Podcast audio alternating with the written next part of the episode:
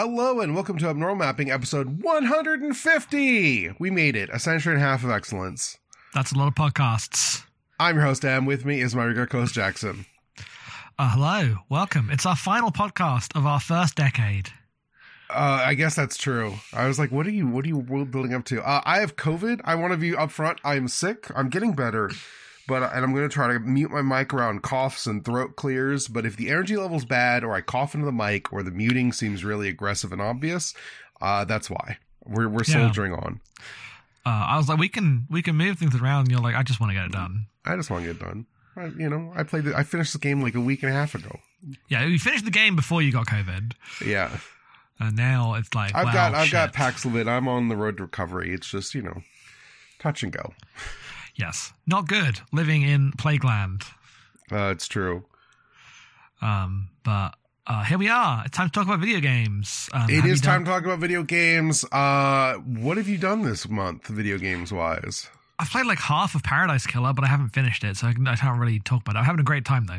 Cool game. Incredible vibes. Perfect aesthetic. I mean, I feel like you could talk about uh, the part that I like the most, which is just wandering a cool island, collecting orbs, and reading uh, about the weird world they live in. I love to go around an island collecting orbs and reading about the world where they're living and finding little ghosts. You talk to about six evil guys, and you find one normal guy. He's like, I'm a ghost, and my life is ruined, and I need my ring. Um... Because all of you people have been murdering us because... And you're like, it wasn't me. I've been in prison for ten million years. Like, I, I I mean, I'm not necessarily ideologically opposed to all the murder that's going on, but I did technically yeah, no, get it's outcast like, it's like, from I would group. be doing it, but I didn't this time, so you can't blame me. Those guys kicked me out, so I, I guess I'm not responsible anymore. But I didn't... This wasn't the part I had a problem with. Lady Love Dies being like, oh, this is so horrible. I was not here to do all of the crimes. It's really funny. Um... It just, the, the thing that strikes me about it is how many things in that game are basically exactly the things everyone complains about um, in terms of the writing.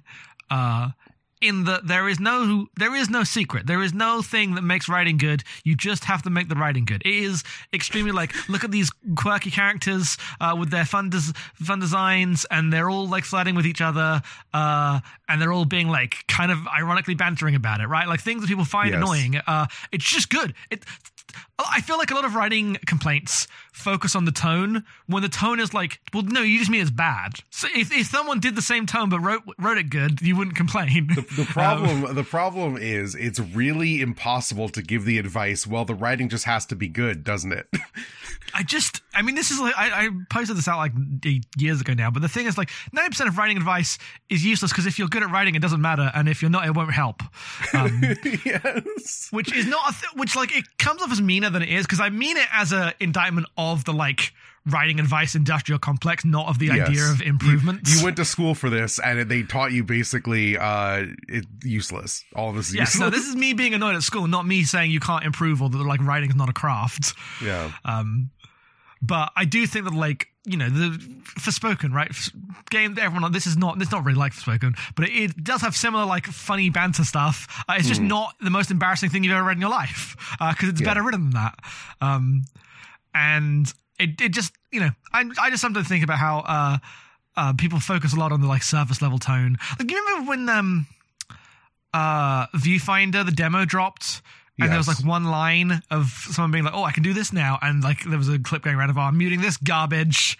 And yes. I'm like, it's, it's one line. It's one line. Like I, I get it's in the way, but it's one line.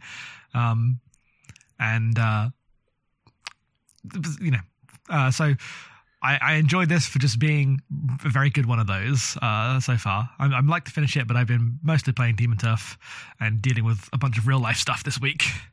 Yeah, fair enough. Um, so what about you? You've been... Uh, I assume you've still been gaming moded, but just not as much. Yeah. Um, you know, I did all right. um, so I will say I'm going to save a, a game for another podcast. If you'd like to hear me talk about Chulip, you can listen to uh, whatever episode of uh, Around the Longfire, which is my Icelandic Saga podcast, uh, has Chulip on the image, display image, because that'll be what we'll be talking about, because I watched an L P of that and played a little bit, um, but I mostly watched an L P, but I will be talking about the whole thing on that with my friend Neve, because uh, that's a game that uh, she likes quite a bit. Yeah. Um, it's really good, I will say, for the record. Uh, as a game I did not play all of and would not enjoy if I did. Uh, watching it was great. Mm-hmm. Anyway, video games I did play this month, for real. Uh, Armored Core six, Fires of Rubicon. Oh, yeah, I, I played a bit of that. I expected to play more, but like it, it's a little intense on the rest. Uh, which is the uh, new FromSoft game uh, about mechs fighting each other. Uh, I don't like FromSoft games, and I don't like mech games, and yet here we are. I think Armored Core six fucking rules. You can't, uh, you know, you can't deny. You do like mech games. You just don't like yeah. most mech games. You like this, Listen and you to like, yourself. Listen to yourself. You like this, and you like fucking uh, Zone of the Enders two. Those are generally accepted as I'm like the, the best one mech games. The person that we know who's like Apex is way better than uh, than um, Titanfall two. That has nothing to do with the robots. Yeah, that's true. Well, that's it because does because you, the robots move like shit. If the robots moved cool, I would like... I would you don't like have to get in a robot in Titanfall two. Yeah, yeah um, but you really, like... At least in the the actual single-player video game, it's very important that you do sometimes, and it's always worse when you do. Well, well yes, like the, the robot bits are not the best bit of the Titanfall two campaign, but like the Titanfall two is better than Apex, and you're crazy for saying that. no, no, I'm, not, I'm correct here. Oh, anyway, I prefer it when I don't do anything. Uh, for half an hour, and then the really game cool. was... I I uh I I played. I finished the game once. I intend to go back, but you know how this job is. I I finished the mm-hmm. game, and I kind of know what the other endings are, and they seem cool. But I was like, I'm gonna move on and play something else. I have more things to talk about. I get antsy when I'm playing a game more than two weeks. Um, and it's not like a fifty hour R P G. Um, honestly, even then. Uh, and so, uh, I had a great time. I mostly rolled with a tank, um, with like two guns. Uh, no, no melee for me. Thank you. I, I just want guns and, uh, cannons basically. Um, had a great time. Uh, that game is cool. I'm glad they nerfed the bosses because everyone was complaining an inordinate amount about the bosses, which are walls. I got walled against every boss basically. Um, But uh, it was fine. I don't know. I think uh, you told me you were because I was playing the game and I was like, oh, I don't know. I'm kind of nervous about a game with a bunch of armor and stuff. And you were like, you can sell everything for one hundred percent. I was like, oh, I immediately see what this game is now. You run into a wall, you just back out and you sell all your shit and buy a new make build a new robot. Yes. Um, it's just completely antithetical to like Souls game figure out a boss type design. Mm-hmm. Uh, you should not be trying a boss more than two or three times.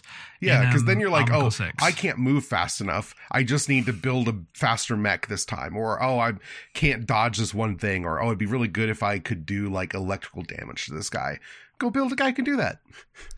Yeah, uh, and I know people are like, oh, I need to own everything so that I can switch mid-mission. But, no, I um, never did that. I was uh, literally until chapter five of five, I was selling everything and then just buying what I needed for the mech I was using. Mm-hmm. Which meant I didn't uh, have to replay shit. It was great. Yeah, I feel like you're just like mindset-wise, uh, Armored Core really works for you. Um, I'm much more of like, a, I want to have a build and... figure out a boss, so I would definitely like bash my head into the walls a bit more. Mm-hmm. Um, and I'm, I know a lot of people have uh, have been burned by that. Of like, if you do that, like playing Sekiro, right? There will be a point where the impenetrable wall goes to something you can comprehend and understand. And it yeah. seems like that's just not happening in Armored Core. Maybe you'll like beat it, but you it won't. You I won't mean, feel yeah. the like click, right? That no, you do when you figure click, out a Souls boss. The click is understanding what gun makes this guy melt. Yes. The click, click is going into the build menu and figuring it out. Like that's the key part of the step uh, that a bunch of people were getting um, tripped up on uh, not wanting to do that. Like you can, you can like hard mode, just like any, you know, you can beat anybody with basically anything. But in reality, I feel like the game is about teaching you that mechs are not about skill issue. It's about technology. Yeah. Um, I mean, yeah, like I said, I like I've seen people who ha- who have done that. Right? They beat their head into the wall, and get they beat it, and it's very clear that that just doesn't have the satisfaction that it does of like when you finally figure out the like butterfly parry rhythm in Sekiro, right? Like, yeah, because uh, I remember when I beat that first real hard boss in Sekiro, I was like, "Fuck, this is the greatest game in the world." Yeah, uh, very different thing. Yeah. Close that came to that was when I realized that when I assault boost into attacks with my tank, because my tank is, does not dodge very well, it just soaks. Da- it, it like you take less damage, you take less stagger damage. So if there's a thing I'm just too slow to move through, I, it's better for me to boost into it and just take the hit. That's so cool. Yeah, man, cool game. um, yeah, really cool game. I liked it quite a bit. Um, I intend to go back, but with this job, wouldn't be surprised if I just never actually do. Let's be real. I'm, I'm, yeah. This is about my gaming habits, not necessarily the game itself. Yes, no. Once you're once you're through one ending, and also once you've put the game down for three days and doing other things, it's very I hard. I left it for installed, it, so. so you know. Uh, it's when yeah, I install it that you know it's truly Jover. That's true. Well, don't don't install. Like, I mean, that's game. That's game's not in Unity. So never mind. um, then I played The Misadventures of Tron Bon. You did at that because last month we did Mega Man Legends. Uh, classic yeah. game. Excellent game. Yeah, and I was like, I want to play Tron Bon, uh, which is a nineteen ninety-nine game from Capcom. Um, famously, this game did not come out in North America uh, at the time. It came out in Japan and Europe. Uh That's right. Pretty sure that's right. Is that right? Am I just am I just out of my mind? Why do I think of this as like a PAL game? Because I, I mean, there are there, there that does describe a lot of games, but like there are way too you know many what, people who are fans of this, this. game.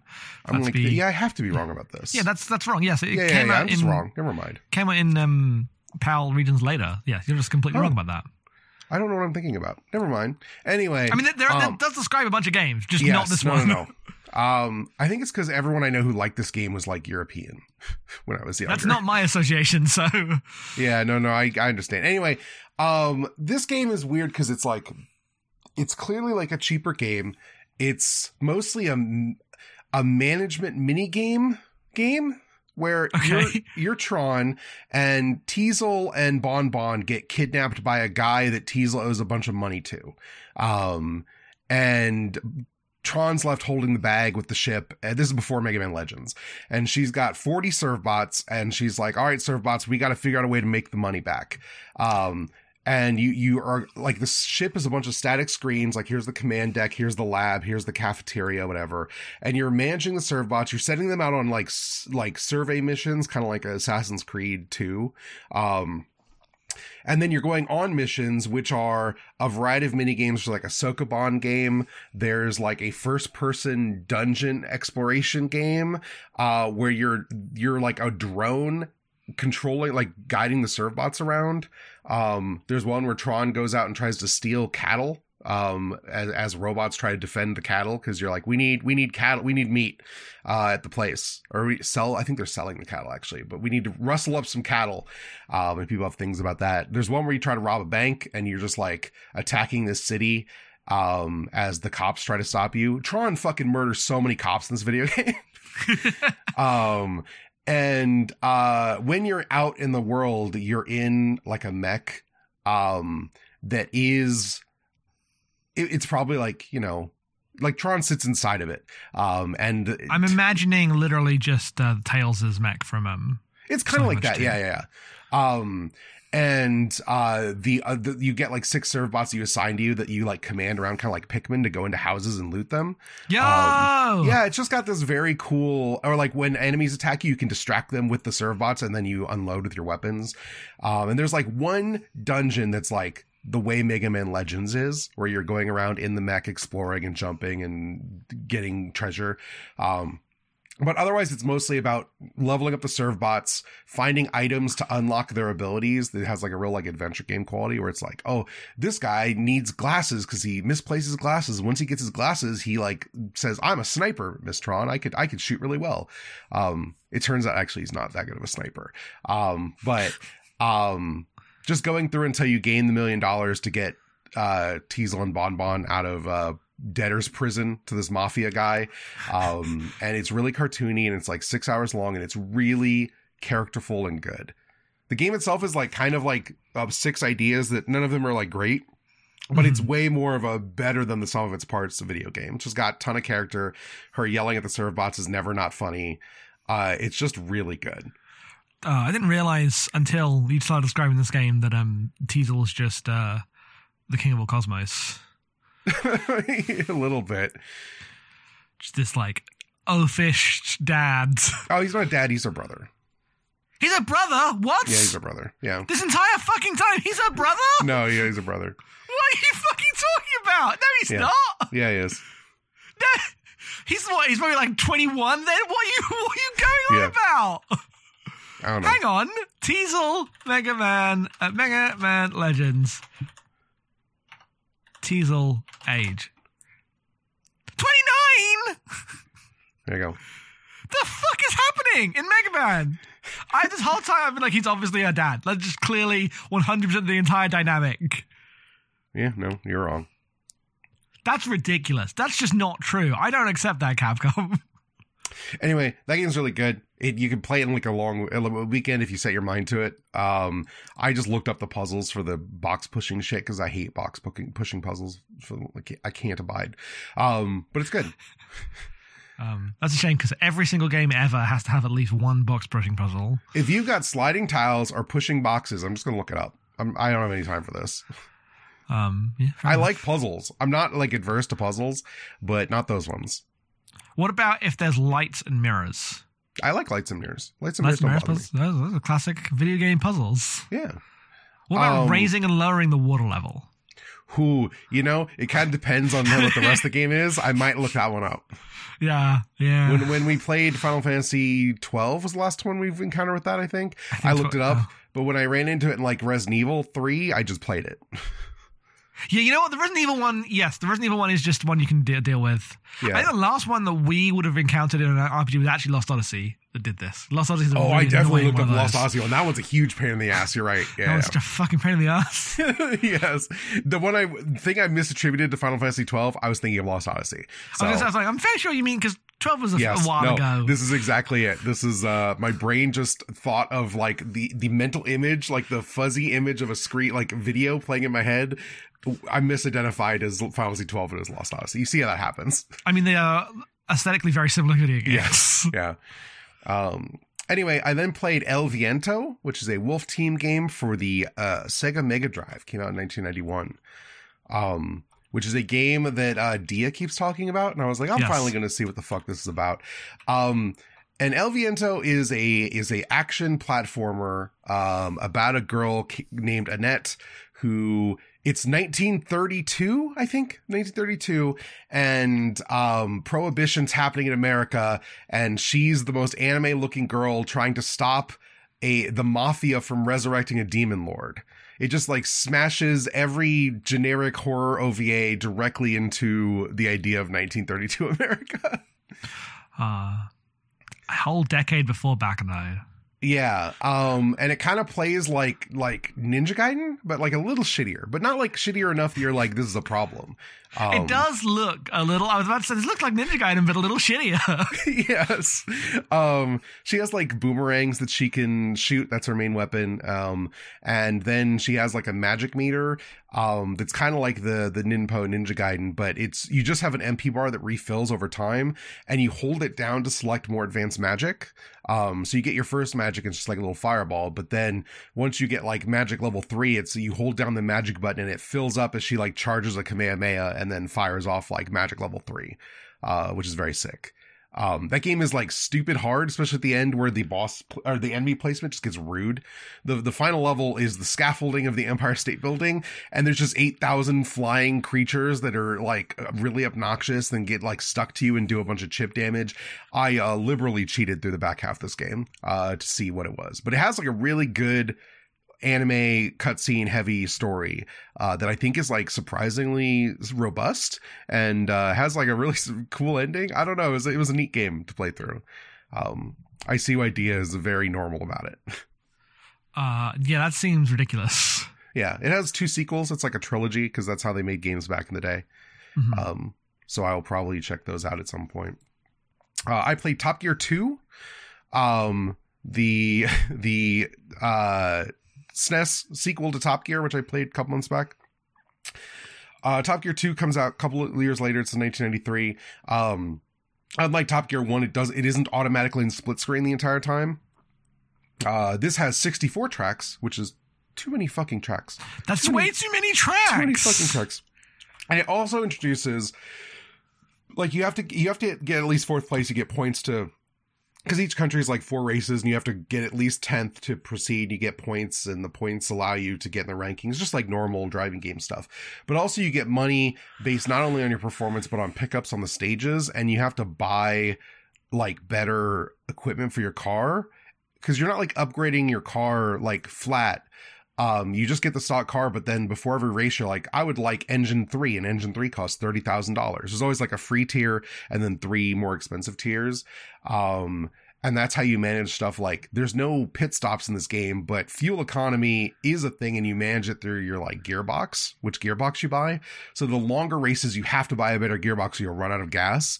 Um, and uh, there's like wet tires and there's dry tires. And I think all of that shit is super annoying. Uh, they tried to put sim elements into fucking Top Gear. Which, like, I understand because, like, you know, there are a bunch of uh, Amiga guys making a racing game. I'm not surprised they, like, went in this direction. But the game drives like Top Gear. It's still like an arcade racer, yeah. right? Um, it's still a S N E S game from nineteen ninety-three. Also, I feel like the A I is just, like, rude. It's just mean and uh, good at the video game. Um, yeah, it checks out. It's like not super aggressive, but I just felt like there were always some guys just like right in my way and would not let me through, and were just like driving very good races, even though I said it's easy. I did not have a great time with this game. I played like three countries and I was like, I've seen enough. I don't need to do all sixteen countries in this game. Yeah, I mean, like, this is just the thing when you're going back and trying all these S N E S games, right? Is that, like, sometimes you get this short, classic little thing and you get to experience it and figure it out. And sometimes you get a game that was clearly made for someone to buy in nineteen ninety-three and play Top Gear for six months. Yes. Uh, which you will not be doing. Which I will not be doing. I was like, I could be playing Ridge Racer instead. Better game in literally every way. Yeah, that, I mean, I feel like driving games are one of the most, like... diminishing returns past a certain point of history. Like, you need that shit to be three D. I'm not saying that every two D... Like, yeah, there's a lot of two D racing games I don't... I like, right? Yeah. yeah, right, yeah. Like, the original Outrun and uh, yeah. uh, what's the Outrun motorbike two. version? What's the motorbike version on the three D S? The, the other one, though. Oh, uh, Super, Super Hang-On. Hang-On. I really like Super yeah. Hang-On, yeah. Like, those are the ones I like, and those are the same ones. But, like, you know, I don't d- dislike all of them, but I, it does have to be said... Mario uh, Kart, pretty good video game. Yeah. Uh, but it does have to be said, if I'm going to choose, I'm probably going to choose a racing game made after nineteen ninety-eight, generally speaking, most yeah, of the time. No, you're not wrong. I, I do think the move to three D helps racing games more than... Racing games and platformers are really the two games that really shine the most. Probably uh, survival horror doesn't really exist in two D, but, you know, the ones people have done in two D, I think the three D ones are just more interesting. Um, as someone who preferred three D platformers, also, I, I don't know if I would say those are the similar. Because three D yeah, platformers are just a different true. genre. They basically become a different genre, yeah. Um, whereas the racing games on the S N E S is trying to do the same thing with without like the third dimension. Yeah, that's true. Um, and then there was the Nintendo Direct earlier this week that we watched, oh, and they yeah. were doing that remake of uh, Mario and Donkey Kong, which I've never played, but it did make me go, man, you know what's good? Donkey Kong ninety-four, um, which I've played many times, but I've never completed, and I decided I was going to actually sit down and put my mind to it and try to complete Donkey Kong ninety-four. I'm really close, close enough that I'm willing to just report back because I'm in world, I'm at the end of world seven of nine, so I think I'll probably get there. That um, was like yesterday. Yeah. Damn, it's not, short game. I mean, it's a Game Boy game, you know, it's not Fair super enough. long. And uh, I've been playing on and off all day. Like mm-hmm. yesterday when I was, I was working from home, and when I had downtime, I'd just boot it up and play a level or two. It's only uh, like one hundred one maps or something, right? It's not... I guess, yeah. If it's a Game Boy game, it's going to be... And also, you like you know what you're doing. Yeah. Um, I'd never gotten past like World like three, uh, so I'm definitely into shit I've never seen before. Um, but, you know, I, I, while it gets trickier, it's not like... I don't think the game is like crazy hard or anything. Um, I think because it's like a... It's a slow-paced puzzle game most of the time, right? Yeah. It's not... It's not... Like, there is plat- being good at platforming helps, definitely, but there is more about just like analyzing a map and figuring out your route to solve the puzzle. Um, mm-hmm. And I've only been stuck like maybe two or three times, so it's nice. Um, I'll be finishing that up probably by the time this episode's out. I'll be done, so I figured I'd report here and not save it till next month. Oh uh, yeah, no. I think your your experience of the final levels is going to change your no. view on Donkey Kong ninety-four. Yeah. Um, so that's I, it. Uh, oh, go ahead. I only realized after the Nintendo Direct that apparently a whole bunch of Nintendo fans had seen the leak that there was a new Donkey Kong thing and convinced themselves this must be finally the promised Donkey Kong three D Breath of the Wild equivalent, to which I say, what the fuck is wrong what? with Nintendo fans? What? Yeah, promised by thing. who? Who said this? I don't, I've never heard anyone even like express the desire to want this. Uh, like a Tropical Freeze follow up, I can understand more. A little bit of that. That one I understand. I, the, thing, the thing with that is that that all being retro, making a Metro yeah, retro riffing off of Rare, like that's coming out of Western devs wanting the the Mar- the Donkey Kong platformer to me is like a distinctly Western game construction, and I just don't mm-hmm. think Nintendo's interested in making those that much. Uh, I mean, yes, all those people are currently working on Metroid Prime four and have been for the last five yeah, I was years. Gonna say everyone's lost their lives into the hole that is Metroid Prime four. They were like, we can make it without re- uh, without um, retro, and then they decided, no, actually, we cannot. Yeah, I mean, I'd I'd much prefer another Donkey Kong Country Returns to uh, this sh- to fucking Metroid Prime four at this point. But yeah, I saw people, oh, it was just a Mario versus Donkey Kong remake. Oh, I thought we were going to get the three D Donkey Kong game. Like, and I was like, what are you? What's wrong with Nintendo fans? Well, how is this? What's going on? It wasn't like the most widespread thing in the world, but it was clearly real. And I was like, what the? Man, every time there's a Nintendo Direct, the craziest post in the world has arrived to the service because Nintendo fans. Uh, yeah. I mean, I would argue that, like, well, it's weird. I was about to say, I'm still, because I'm old, I still think of, like, Donkey Kong Country Donkey Kong and Donkey Kong, Kong Donkey Kong as, like, distinct entities, but they've really blurred those lines recently. There's just one Donkey Kong. Donkey Kong just... ninety-four, and I'm pretty sure the original Mario versus. Donkey Kong has Donkey Kong and Donkey Kong Junior in it, which means that it's not the Donkey Kong from Donkey Kong Country, because that is Donkey Kong Junior grown up. So to me, as someone from the outside who's like played maybe ninety minutes of Donkey Kong games in my entire life, uh, I consider all of the like lore about Donkey Kong and his family and which one's the real Donkey Kong and the genealogy of that to be... Isn't that just like a Rare construction riffing on Nintendo? Like, does Nintendo actually give a shit about that? Well, I thought that was all was, from Rare. The thing Rare. was for a while that like everything that had Diddy Kong, like the other Kongs in it, that it, like acknowledged Donkey Kong Country was coming out of Rare only, basically. Yeah. So it was like, oh, like Nintendo let them do that, but they don't really like like own it. But like Diddy Kong is paired with Donkey Kong in a lot of stuff now, so you know you kind of just like, I think that line's got really blurred. But um, you know. To me, Mario Don- Donkey Kong is like Donkey Kong, the original Donkey Kong, and Pauline. Once Pauline is there, we're talking about original-ass Donkey Kong, the father of Donkey Kong from Donkey Kong Country. I don't think Nintendo see a difference between the Donkey Kong that is in the Mario versus. Donkey Kongs uh, and the Donkey Kong from fucking Donkey Kong. I think it's just Donkey yeah. Kong is a brand idea they are selling you. They have not paid attention to the fact that actually that's the son of Donkey Kong, or that's now Cranky Donkey Kong. Kong and Junior Donkey Kong Junior They made that game. Shigeru Miyamoto made that game. Wait, did that... Wait, so Don- the Donkey Kong Junior swing came from Nintendo before it went to yeah, Britain, Donkey basically? Kong, Donkey Kong two, uh, Donkey Kong Junior is a Nintendo game. It's an arcade I game. Thought this was all from like the Donkey Kong family stuff. I didn't realize this was uh, this predated the Rare. No, Donkey Kong like, Junior, the like, you know, the the the, monk, the gorilla in like the white singlet, right? You know what I'm talking about when I say Donkey Kong Junior, right? Barely! I've played, like, I know Donkey Kong. He is a big fucking...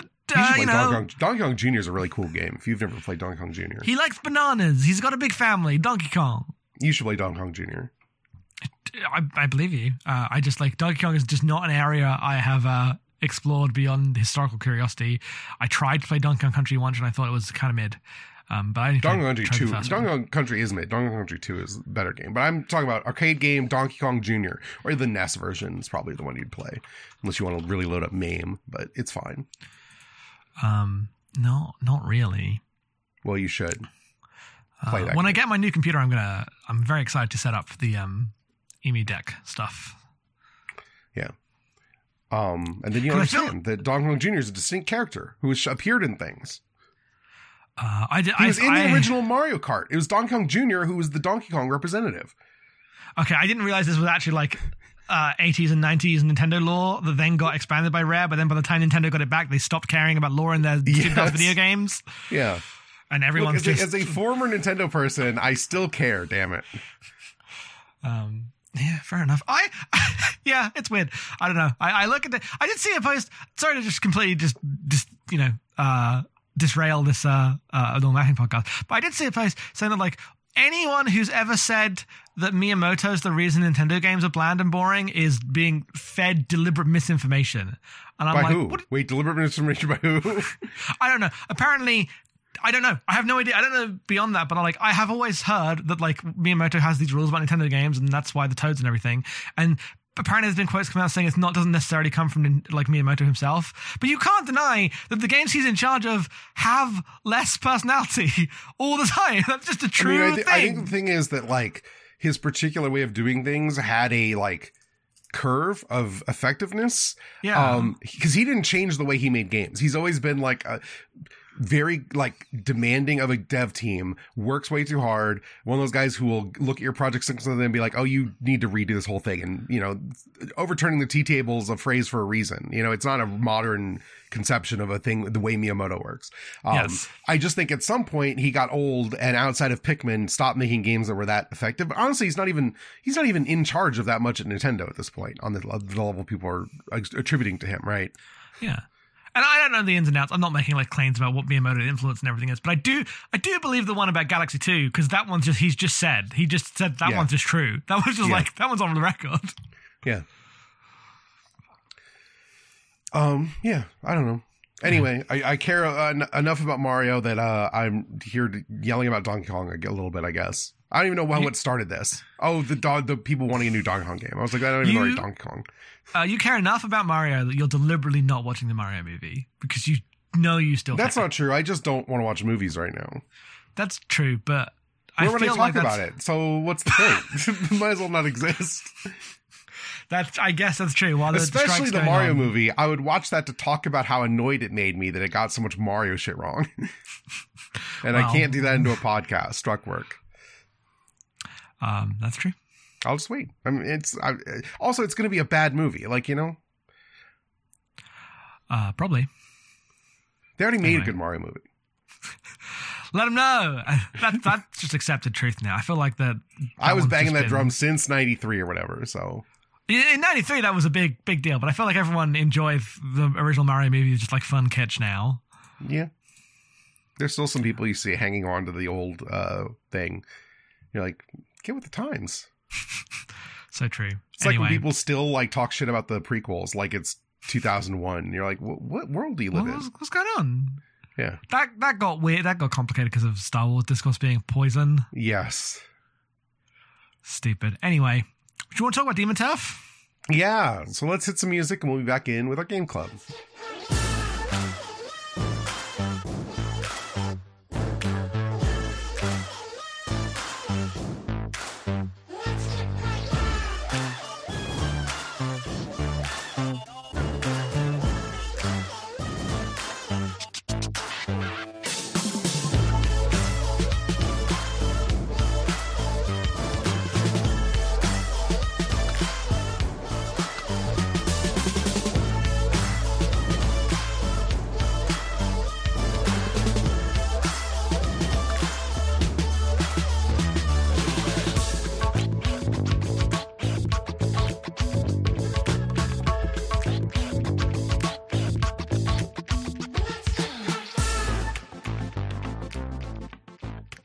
Game club this month is Demon Turf, a three D platform game developed by Fabraz and published by Playtronic Friends. This came out November fourth, twenty twenty-one on basically all platforms.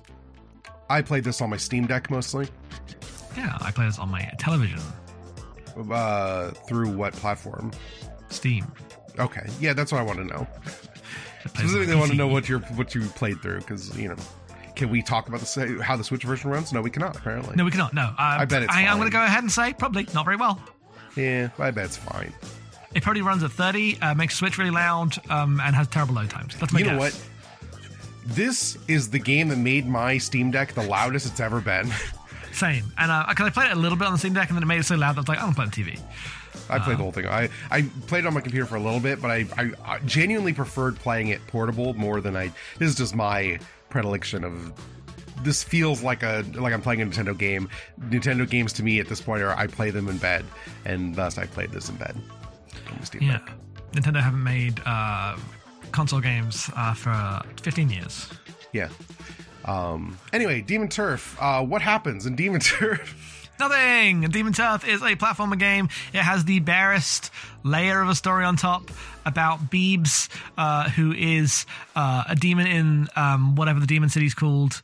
Uh, Forkville, who, I think. Forkville, who wants to take over uh, the various hub areas from the gangs that own them to challenge the Demon King uh, and become the leader of the Demon King world, because uh, she's annoyed at the shit going down in Forkville, um, and has some like minor uh, tension with her friends who are like, why are you going and beating up all the gangs? Uh, You get all the batteries, you beat the gangs, you become the leader of all the areas, you go take down the Demon King, you beat him up, uh, and it is revealed that the Demon King is also just a weird little kid, just like you. And you're like, let's go gaming. The end. That's true. You're not wrong. It's weird because, like, you, it opens up and you've got... Uh, Midgey, who's like a Kappa. He's like a, he's like a nerd boy who's a Kappa. And he seems like he's... trying to coax you into beating the Demon King in a way where I'm like, oh, is it, is, is this his plan? Is he like an evil guy who's like doing a secret master plan to overthrow the Demon King? And no. And then there's your friend Lucy, who's like a cool demon lady. Um, and she's all like, I can't believe you're actually trying to overthrow the Demon King. And I'm like, it's going to reveal that she's the Demon King. Um, no, no. And then I was like, it's going to be revealed that the Demon King's your dad. The original thing, I was like, oh, you're like, your dad's the Demon King. I thought it was like a, you know, a Katamari thing, right? You're like, oh, I got to yeah. overthrow my dad and take over. Um, and it's not that. And it turns out it's just like a, a, a nice guy who just wants to be friends with people. The, the, he literally had like a mirror fight with him. It's like, you're the Demon King, before it revealed it's actually just some other guy. Yes. Um, it feels very like intentionally popping the, bu- you know, it's, it's, it's like kids who are very young, um, younger than the kids in this game. And honestly will ha- have this idea of being in gangs and hanging out. Right. Yeah. And will like make things up, uh, in some weird, like, oh, we control this area because of this rule that we've made up, or, uh, and I feel at the end of the game is real pulling back the curtain on this is just like kids making stuff up game. Yeah. Uh, there aren't like, it can't be her dad, because her dad wouldn't care. Her dad's probably at work. Right. Like, Uh, and it just like feels like a tonal level to like set in this uh, just tone of um, kids doing this thing that they care about but doesn't matter and is mostly just an excuse to hang out. Yeah. Um, but the game itself is a three D platformer in in in many ways constructed and similarly to like three D Mario games uh, in terms of her moveset and the world construction. We'll talk a little bit about way, the ways those differ, because mostly is going to be mechanics focused abnormal mapping. We did cover yes. the entire story. Um, specifically, the world itself is like three D with a lot of like material and like colored lighting, but the characters, uh, Beebs specifically, are two D sprites. Like in the making of that unlocks and you beat the game, it's like, yeah, we had... Once we locked it down, we had to then produce over a thousand sprites for Beebs, so it was a lot of work. Most of the game was drawing sprites for Beebs. Because uh, I bet that I bet there's a version where you start and you're like, oh, if we do, if we don't have to do three D models, it'll save a lot of time. And then you realize how many fucking sprites you have to make, and you, it does not save time. So I don't really think that was the impetus on this one, at least, because mm-hmm. um, the uh, Fabraz made one. I have one other game of note, which is um, uh, Slime Son, which is a two D like lo-fi. Oh, that's them? Yeah. Um, game. And they made that and it was really popular. And they were like, we wanted, we want to take the kind of ideas that we had there and like put it, we want to make a three D game instead. Cause we feel like we kind of exhausted what we wanted to do in two D. So we want to do something in three D. Mm-hmm, that makes sense. Yeah.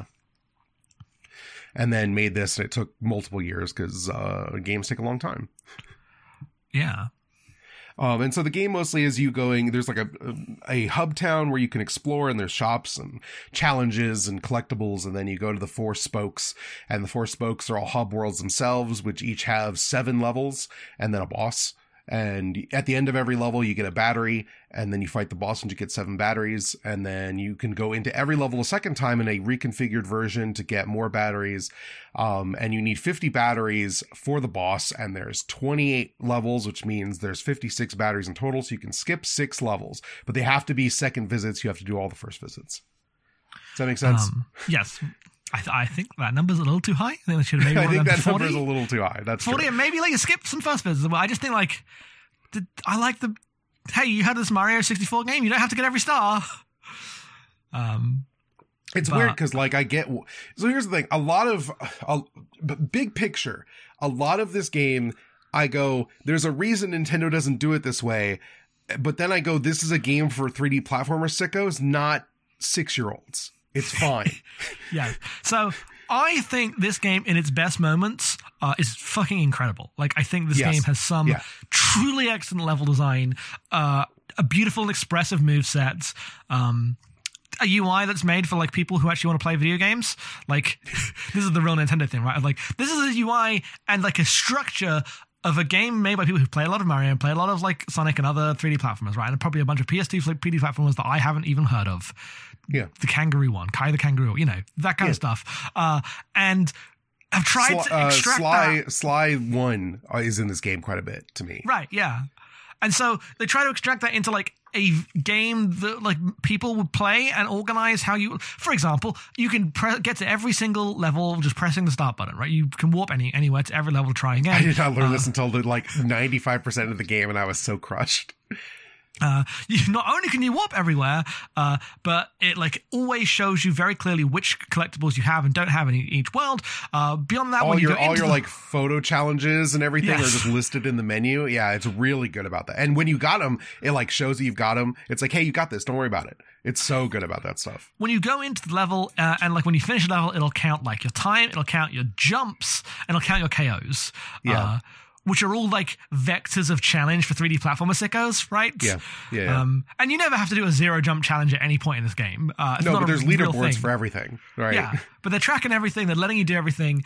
Um, and it's just made, one of these actually made by the people that take these games that are often for children and like push them to their limits. Yeah. Um, and so I think all of that's like really cool. Uh, yeah. But it does lead to sometimes you get to a level, you're like, this is the worst level I've made. Well, who would ever allow us in a video game just because it just doesn't have the like Nintendo quality control? And it is yeah. that very quality control that like would sand off all the rough edges I like. But sometimes you hit a rough edge you don't like uh, and it's annoying. There's just no fixing that. Yep. Yeah. Um, the two rough edges I really extremely did not like for me um, was the the city level where you have to go into all the building. Like, it's just like a block, and you have to go up and down and into all the buildings and slowly unlock parts of the city by lowering gates. You know what I'm talking about? So I thought that was one of the best levels in the first first run. So here's the um, thing. When I revisited it, I was like, this is the coolest level I've ever seen. Okay. I went the other way. I thought, like, the ways in which the level unfolded, the ways in which it was all built around a, like, single checkpoint, so that, like, if it made me feel like putting down checkpoints was much more of an interesting choice when I knew it would all fold in on the one initial checkpoint anyway. Yeah. Um, until I got to the final, um, the one that takes you to the roof, the the, the cursed area that takes you to the roof. Yeah. And I was on the roof, and I was like, where the fuck do I go? I can see the, I can see the the the, the flag to the ending. Yeah. Um, I didn't realize that another door had opened on another side of the street that would take me into another place. Like, there was no signal for that. So I had just spent about fifteen minutes exploring this place with like no, nothing to show for it. Um, and had to look up a video of someone finding it. And even in that video, there was, I was like skipping through five minutes of the person being lost. Uh, yeah, that level and, took me like fifteen minutes to clear, which is like not, the par times of this game are like four or five minutes. Yes. Um, um, and then did, the other I, one, the other one, there's this one stage that I was stuck on for literally an hour. I just could not get the timing right, where you have to jump from one train to another across a gap. And you're oh like, my God. There's like a limit because there's a bunch of platforms and everything, but there's a wall coming at you if you don't do it fast enough. And I just wiped out on this one so many fucking times. It took me a couple times. My issue with this one was less the design of it. And it was much more like, because the retry system sends you back to the flag in like a contiguous space, it yes. doesn't reset the train. So you, yeah, you have always to have to wait for, have the, to wait to go, for yes. the cycle. And yeah. if you don't go at the very start of the, the cycle, uh, you will you will like lose. You won't make it. Yes. Um, yeah. And I, that one ended up being okay after a couple of tries, but I did I did get really uh, I I felt this tension as well, and I was like, okay, right, figure it out. Uh, but I, I put a flag down right by the uh, attempt. Uh, yes. Like where you jump over, and uh, the annoying part was just having to like wait the thirty yeah. seconds every time. The other major mechanic is you you your checkpoints are user created. You get you get your initial spawn, and then you get three others, and you can get a you can equip a ability that that lets you set another one if you want to, um, and then you can teleport between any of the checkpoints. Very important to like meter out your checkpoints and put them at, right before things. You're like, well, I don't want to have to do this again. So after I finish that really tough part, I'm going to throw down a checkpoint. Or do you want to do it before the very tough thing in case you have to try it a couple times? This is the this is basically the economy of checkpoints. Yeah, and you can you can get into a situation where you fuck yourself. Um, I got into a situation where I fucked myself pretty badly in one level. Uh, the one that really took me about an hour was um, just because because of my checkpoint situation, it was a uh, it was just a level in the mountains with the um, springs. Mm-hmm. There was a section. There, there was a few things. There was a section with like a big jump onto a slightly curved, uh, like just thing sticking out of this this uh, column. Uh, uh-huh. So it was really really easy to like mess that jump up because the thing was curved and you couldn't land in it. After that, there was a big slide uh, through um, like laser gates, and that wasn't too yeah. bad. But then at the bottom of that, uh, there was like you bounced on the fucking uh, DualShock three thumbsticks springs. Um, uh-huh. And then that took you to like slow moving, rotating uh, platforms, and then took you to a big column with the purple goo on it that you had to get up to the top. Yeah. Um, and I had put down my last checkpoint right before the like spring bit. Uh, oh, riff, and it was riff, riff. a nightmare. It was such, I was like trying that for so long. Eventually I was like, I have to restart and get to here with more checkpoints. And then once I did, I, I realized that I had made it to like right before the end of the level, but I had no way to know that ahead of yeah. time. Yeah. Um, so they're just like, got into a situation where because of these mechanics and because of the control they give you, which is usually like creates interesting tension, it does lead to the possibility of like you can just like make the game way worse for yourself because it'll let you make those mistakes. Yeah. Um, for sure. Did you watch the speedrun I sent you? Yes. My God. So the game has like a very Mario adjacent moveset. You can do, you can do wall jumps. There's like a triple jump. There's like a long jump equivalent. Um, there is a glide where you turn into like a spinning bat form when you're in the air that slows you down. Um, there is the somersault jump where you go, you do a one eighty. And then if you jump while you're in the middle of your turn animation, you do a special like high jump, which I love. Um, the only thing it doesn't have from Mario is a ground pound basically. Yes. Um, or the like turn in a circle, like the whirlwind jump. Um, mm-hmm. but, um, specifically, um, that's watching someone do a speedrun on that game. Uh, is a lot of using the level geometry in ways where like, I am not confident enough that I could stand on that thing. And they're just like, no, we're standing on everything. We don't care. And sometimes you're like, oh, they clearly put these little like rocks on this wall to allow yes. someone to do this. And Which, sometimes when, like, oh, they didn't know. When I was playing the game, I was like, I wonder if I could. And I never did because I'm not good enough. Right. Yeah. And just getting confident enough in like getting Beeb's distance is like the skill ceiling. I think in that game is like, how good are you at getting up speed to throw her long distances? Because like Beebs, when you're doing just a double jump and the way the like left trigger floaty glide works, yeah. uh, Beebs at most medium to short distances is very easy to get into like a controlled landing. But yes. once you're doing the like jump into float into like the midair long jump, yeah. uh, you lose the like precise control on the landing. Um, yeah. And it like increases your ability to, to like cross gaps tenfold, uh, but mm. it makes everything way more risky. Um, yeah. And once you have a handle on that, you're like, it's like a new new thing. Um, well, I feel like by default, Beebs is kind of a slow character in terms of like a platform character, right? Yeah. Um, like we both immediately beeline to the move faster badge. We did, um, and even that, like in, in the end, I was like, I don't know how necessary this is because like. I'm, I'm rarely in just jumping. Human form walking around. Right, because you get that shortly before you get the uh, turn into a wheel thing. Yeah, I'm either the wheel or I'm the bird or I'm just doing the like long jump, but, like ball, right? The roll. Yeah. Um, so the, like it, at the start, I definitely felt like, why are you so slow in this game? That's the one thing. And I'm like, why are you so slow? And then once you have your full moveset, I understand why your like base speed is that slow. Uh-huh. It'll just take a while to like build into it. Yeah. I do think it helps. There is a certain level of this game being like, if you want to be methodical and you don't play like a sicko, there's still a way through the, you know, it, like it's hard. I think this game will be very hard for someone who is not good at three D platformers, but I do think there is like a very low floor of like most progress. You don't have to be like an expert at doing a bunch of cool jumps to get through the game. Yeah. Everything's signposted really well. You know, you're like, I know this is going to be double jumps. I know this platform's sticky. This one's bouncy. Um, it's very clear about the things it wants to communicate and like when it's using its various ideas. Mm-hmm. Um, to the point of like, Uh, the more like mechanics they start putting in, I feel like the aesthetic of the game starts to break, because they're very clear. Like when they start putting in the, this is just a green platform that will go away when you touch the blue platform block. Like, yes. The entire color aesthetic kind of breaks down because yes. they're having to put these like clashing bright colors over it. I'm like, oh, you uh, put some Mario three D land character stuff in here. Good for me, but like it doesn't gel with anything else that's happening. Yeah, and they have like the ones that break uh, when you jump, the ones that break on a timer, the ones that uh, f- uh, like flick back and forth on the um. Uh, like on the like axis of uh, you know, when they when you have the one one square platform rotating between the like grids, the steel grid, yes. they have that. Uh, they got all the Mario classics in here, um, and they I feel like they do really interesting things with them. They definitely push them further than Mario, especially on the revisits. I really like the revisits. Yeah, uh, once you're like confident with the general layout. Yes, the thing with me with those platforms is like if this was Mario sixty-four, every platform would be themed to the level, right?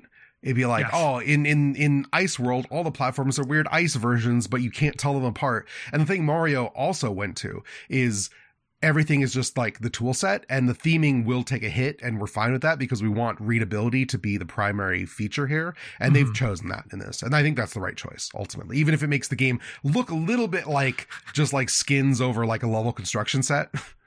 Yeah, um, especially when the the more mechanic-y things like intrude on a level's theming. Yes. Uh, and you're like, oh, that's the same green block that looks like garbage, um, but it has to so you can stick out, right? Because the game's yeah. so...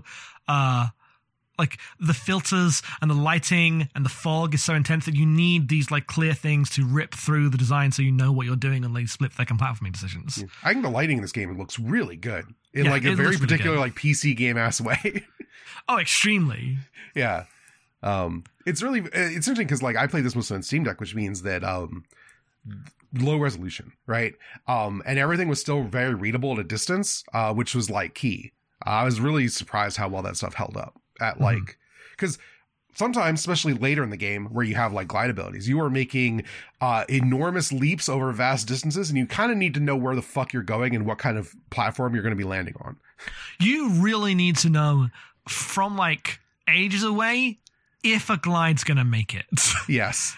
Um, and there, you know what? I feel like the glide's a little finicky. I feel like it's like definitely that's one of the least polished abilities. Oh, the really? You... I, I really like the glide. It's the slowdown, I think, is like not only useless, but I hate it. I hate using it every time I use slowdown. I think this is the worst thing I've ever done. Yeah, the slowdown's kind of annoying, but the, the glide is like... I would just have... I would get confused as to the best way to gain height, and it ended up being the best way to gain height was to glide beforehand and press up on the right stick and nothing with it. If, you, if I pressed anything on the left stick, it would mess up. Um, it, was, it was unclear when I was like in the draft and when I was catching the draft, and would going down make it? It's just like a, at first no, I tried to want to fly straight through the vents. That's the, the only, like, it, it's very like, it's not, it's not physicsy. You fly yeah. to the vent, you gain fifty height basically. No, but it, you, it still matters which angle. It is enough physically that you have to like, you have to be, Uh, looking up at the right angle to do that and catching it. Um, because at first I was trying to like, oh, you like go down to like build up momentum and then hit the vent and then look, like, you know, like like yeah, I didn't do any of that. I, I used it. I used it literally as like a lateral movement, hit a vent to go up. And it yeah, I, eventually I figured it out, but I definitely feel like it was a little like, oh, this is not a tightly polished part of the movesets, or rather like just this. It is very difficult to make these kind of physics interactions uh, work, and I ended up feeling like it didn't, didn't like break the game or anything. And I think it was fun to use the glide. See, part- but it, oh, go ahead. Well, I just Finish like I, I, toward the end of the game when you have your full moveset, I did feel like it creaking a little under the possibilities of everything you can do. See, for me, it was the glide when I did the revisits was just so clutch. It was the one I was always on because. Uh, a lot of that game can be circumvented by just going, I think I could make this big lateral jump I couldn't make before.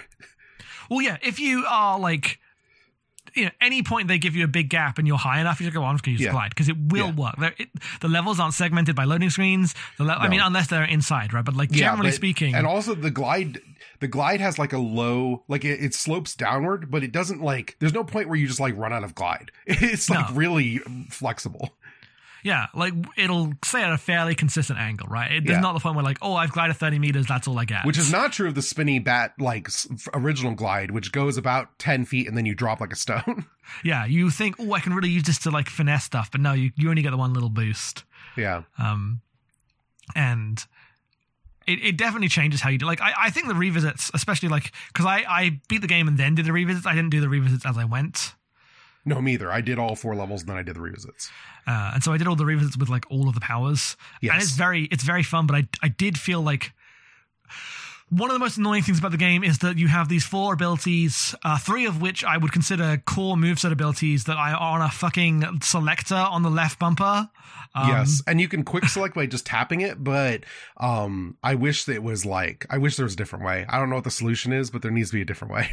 Like, I understand you can't fit all of it, like, and the time one, whatever, that can be on a selector. I don't care about that one. But like, but it could I, be on the D-pad. It could be like a crossbar select, right? Very. But those are like photo. It's like a bunch of other buttons that have already been claimed by menu options. But like photo mode is one of these, and I want to be able to hit a grappling. I don't want to be, because there are points where you have to roll up to a grappling hook point, and yes. if you mess up the one, I'm like, I, I do the roll, and I'm like, oh, it's a grappling hook, and I'll be mid jump trying to switch the grappling hook so I can hit. It does the pause the point. Game when you do this, thankfully, like a little bit. It's like slow, intense slow down. It doesn't actually pause the game, but um, it's just really, really fiddly and annoying. I'm like, I wish they had the found a way to get it. The game does account for this. It does know that when you have to switch things, it should give you a little more wiggle room to switch abilities.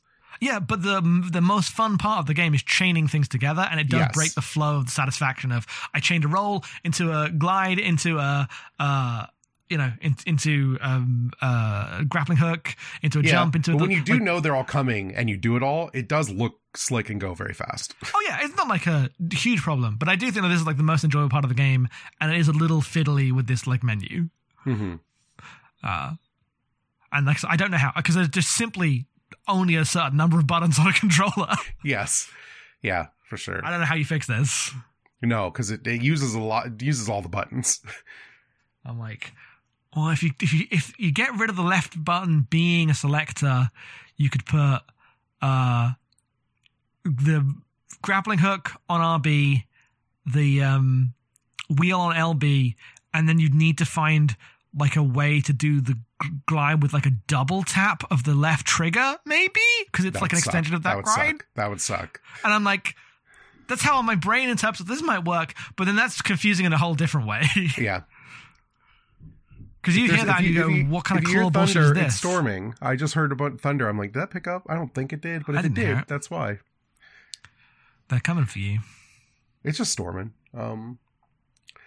Anyway, um, the thing with all of that is that um.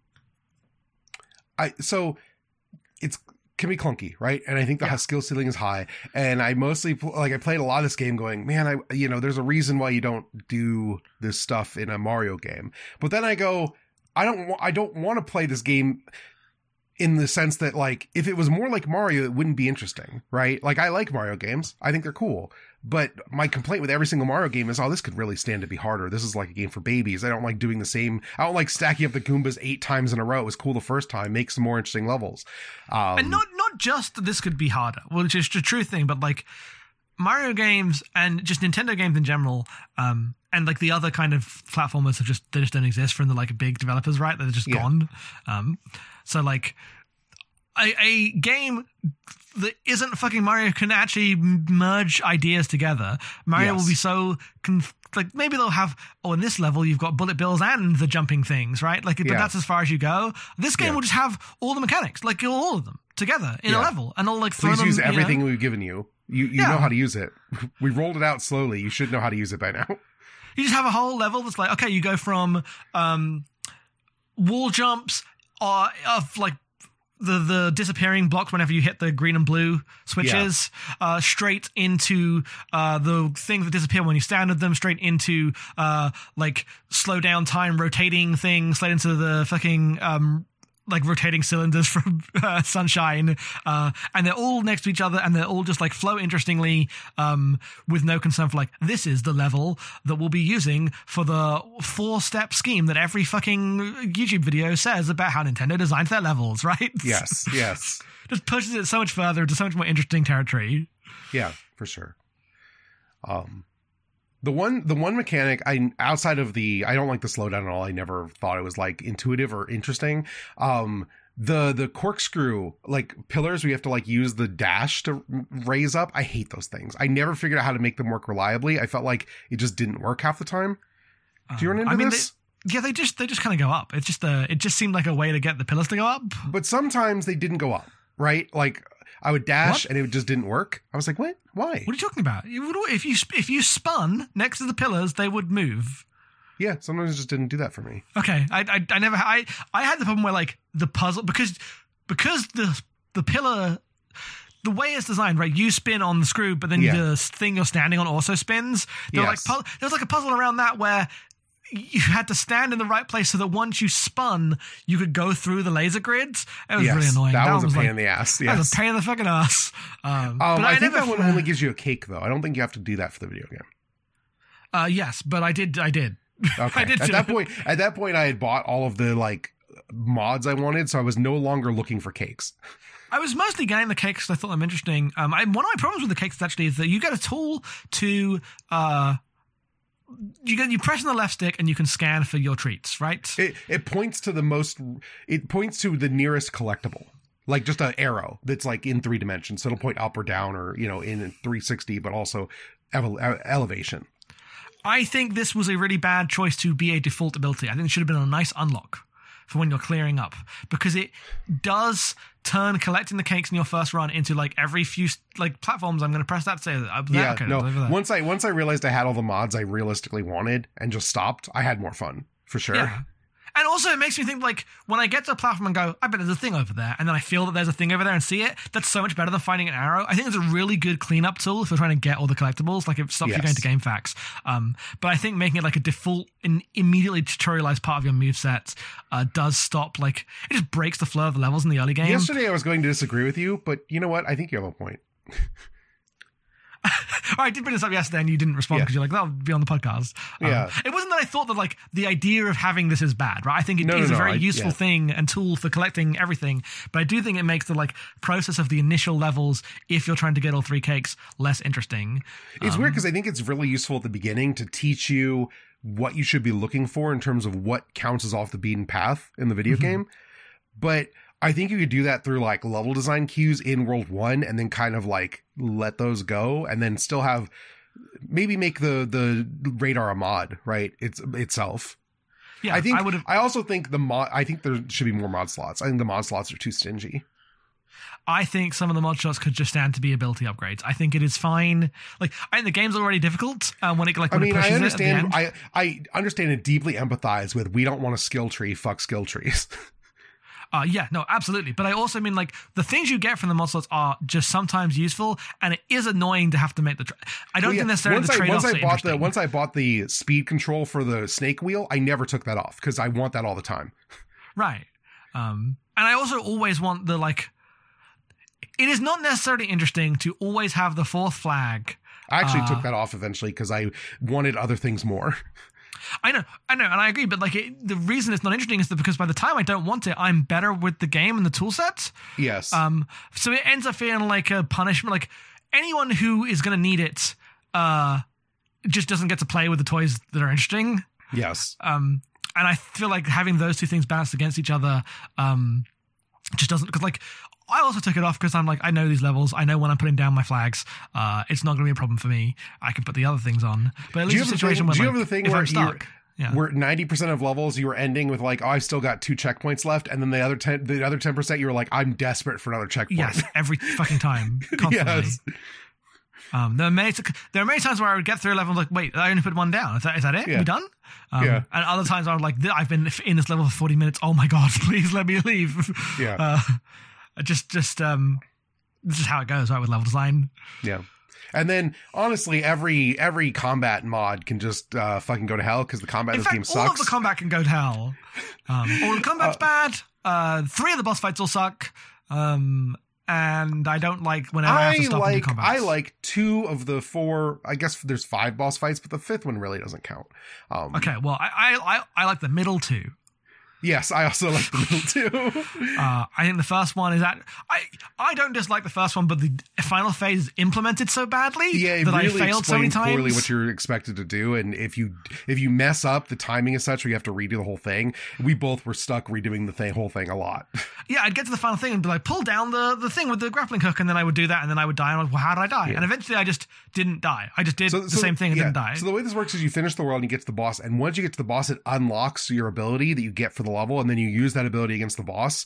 Um, And originally, like in the design docs, like we had it where you got the ability after you beat the boss, but we thought it was more interesting to give it to you for the boss, which they're right. But also you're getting new abilities that you don't really know how to use that well, and then expected to perform with them. And sometimes that is rolled out to you a little rough. Yeah, I mean that one is that one isn't even isn't like that problem is true, but this is literally like, but like the ways in which you go up to the guy to perform the final yeah, move. Yeah, but I specifically think broken. The way in which that game uses the grappling hook as a combat ability to toss items around is badly explained and badly implemented. Yes, one hundred percent. Um, if you're just grappling, it's fine. Everyone knows what a grappling hook is. I think it's a decent grappling hook, but its use in combat, which you have to do for the very final phase of that boss, is really annoying. Um, and then I, I like the one with the wheel, because I think the wheel's the most satisfying thing to use. Oh, the wheel's fucking sick. It's just the you you need to get further in Majora's Mask, because that move is straight out of Majora's Mask, and it's sick oh, in Majora's fuck, Mask. Really? Man, that's what I the Goron's gotta... ability is, is basically that rollout. Ah, Majora's Mask might be the greatest game of all time. Yes. uh, I, I love the I love the I love the way that like popping out doesn't actually like you think, oh, if I pop out I'm gonna be in trouble. But no, popping out just like f- if you pop out for I would say for the first one, one point five seconds, so you're like slowed down, it functionally forms as like an e-brake. Yes, it's really sick how that works. It's so satisfying. It's so good. Anytime the level's built in like extended uh, sections around the, uh, the wheels and like oh, going to the a wheel. The ones towards to... the end of the game are just like huge long stretches of road are so fucking cool. Don't mean to shock you. Spartan Electric Justice three fan likes when there's a big speed platforming bit. Yes, absolutely. Hate to be a cliche, but it is the thing I like. Yeah. Um, And then the, the glide one was um, fine. Uh, but the I like final... the glide more than you. I think the glide's perfectly. I enjoyed the glide. I was really glad to get it. I was like, man, this is the one thing I really wish this game had. And now I, I've got it. I, I thought it was very satisfying and fun to use. I just thought it was like a little a little fiddly sometimes. Um, and then I thought the time boss fucking sucked. Uh, yeah, it the glide the also. For the record, the glide gives you a dash and a spin on the ground if you like yes. a uh, which the, I think the dash is sick in the way it works in like combat, but it's yes. so useful that you literally cannot have any other ability on at any other time. Yes, but yeah, then there's a weird like you fire a little clock beam that slows things down in a radius, so you can charge it up to make the radius bigger. That move sucks. I fucking hate it. Yeah, it's so weird because it's like it's a time slowdown thing, but it's not like any other time slowdown where you're like it's, every other version of this is a meter that works on your character and just applies. To oh, the you mean chaos you. control? I mean chaos control. Yeah. Uh, I mean, but any any game, any game with yeah. a time control, yes. it just works like this. Um, and it is a little like I get thinking, oh, that's so undynamic, right? You just press a button yes. and everyone slows down. Just a bullet time button. Uh, the reason uh, they do that is because it's really unintuitive and weird to like. Okay, so you charge up with the first button press uh, to determine the size of the like. Um, area, you shoot out a little projectile, then you press a second button press to trigger it, which will then trigger at the size that you charged up to on the first button press. Uh, so you have to, you know, match those, um, and then it'll stay in place for like, you know, ten seconds, and everything in that area slows down, but only if they aren't cursed. If the cur- up to the curse, they won't slow down. And that's just too much shit for one mechanic I'm never using. And it's just, it just feels unintuitive and feels awkward. And I, I agree. It was very, very weird. And then like the, the, the final phase of the boss you fight with that uh, is so annoying because there's the bombs and I'm like freezing the bombs to stay in place. So that like when they do their uh, like bite attack, the big dragons will hit the bombs and not me. Uh, but the platform's so small and the things I'm avoiding keep coming. And I kept like dying to really annoying things and didn't feel like it was, it was fair. Um, cause I'm, cause you're fighting big enemies that you're looking up at, right? But you're also moving back and away from them. So your biggest threat is just moving off the edge without being able to see the edge, uh, which happened fucking constantly. I was like, man, what a terrible boss fight. Uh, yeah, that's true. um, but it's fine. Like platformers often have bad boss fights. That's like not, uh, it is annoying the first time you play them and when you get stuck on a boss fight for fifteen minutes. Yeah. Um, but after that, it's like, you know, doesn't like bring down my estimation of the game. It's still fantastic. Yeah, the other thing the other thing about the combat stuff is um I think the combat just f- floaty and sucks. This is like, and it's not the Spark thing where like there's actually a deep combat system if you want there to be. Uh it's mostly just punch guys into spikes, the video game, or off ledges. It's weird, and it partially is the Spark thing in that The combat zone is an area where you have to stay still sure, and do a completely different mechanic. But it does not have the actual depth of the Spark no. combat when, when you get into it. The problem is the Spark combat uh, feels good. I like it. I like to do it. I don't like it, but I do understand that there is a combat mechanic I'm just not engaging with. This yes. literally is like throw punches to knock guys into spikes or off ledges. Um, it slows you down. It is completely disconnected. They're usually in little uh, arenas where you have to take out three guys before you can progress. Yeah. Uh, it doesn't feel like an interesting extension of your moveset. It's just a thing you have to do uh, for combat. I yeah. would completely take combat out of this game if I could.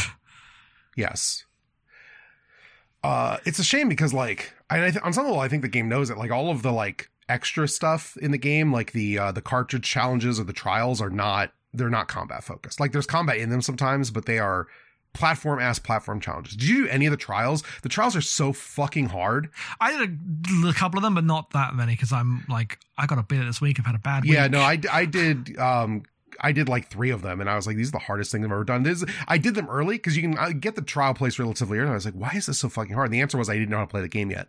Um, and then the cartridges, um, are, you have to find them around the main town. They're like the arcade games, like someone, we lost all our arcade games. They're in yeah. eight-bit cartridges around the town. And when, if you find them, you can bring them back and load them up. And the cartridges are basically um, Super Mario sixty-four levels in the engine. Yep. They're great. They're fucking cool. um, so much of this game is just Uh, entirely inspired by the uh, levels where you don't have flood in Super Mario Sunshine. It just feels yes. like they were like, hey, you know how everyone was like, oh, that one bit of Super Mario Sunshine was really good. Uh, what if that was the entire video game? And then they made yes. it. Yeah, they made it and it was good. Yeah, um, the first time I saw that, like the angled upward rotating cylinder with like the spikes on it, I'm like, oh, this is this is Mario Sunshine. The like cuboid, but the uh, edges are kind of flattened yes. so you can still stand on. Yeah, and I'm like, oh yeah, Mario Sunshine's here. Yeah. Um, and in similar ways to, you know, Sunshine is, has, is still a game that many people do not like. I think your enjoyment of this game basically would mirror how you feel about Sunshine in the Mario canon, because it's got all the same problems of it's got a bunch of fiddly moves that expect you to fucking learn. If you don't, you will not progress. Well, it doesn't have all this, it doesn't have the, like, it also has a bunch of completely pointless collectible bullshit. That's true. That's true. It does not have that stuff. It has a lot of collectibles, but it, it's all, all of them are optional basically. And uh, none of them are like, there's nothing like the blue coins. Fuck the blue coins. And now we actually come to like the philosophical thing when it here, the question of what is a better form of platformer bonus. Uh, I, this, I feel like this defines you as a person with your enjoyment of three D platformers. Is it better to collect three hidden things that are all like uh, at the end of some kind of challenge or interesting like notices about the environment, or fifty hidden things uh, that are just spread out throughout the level? Which one is more satisfying? I think they're, they have different purposes, right?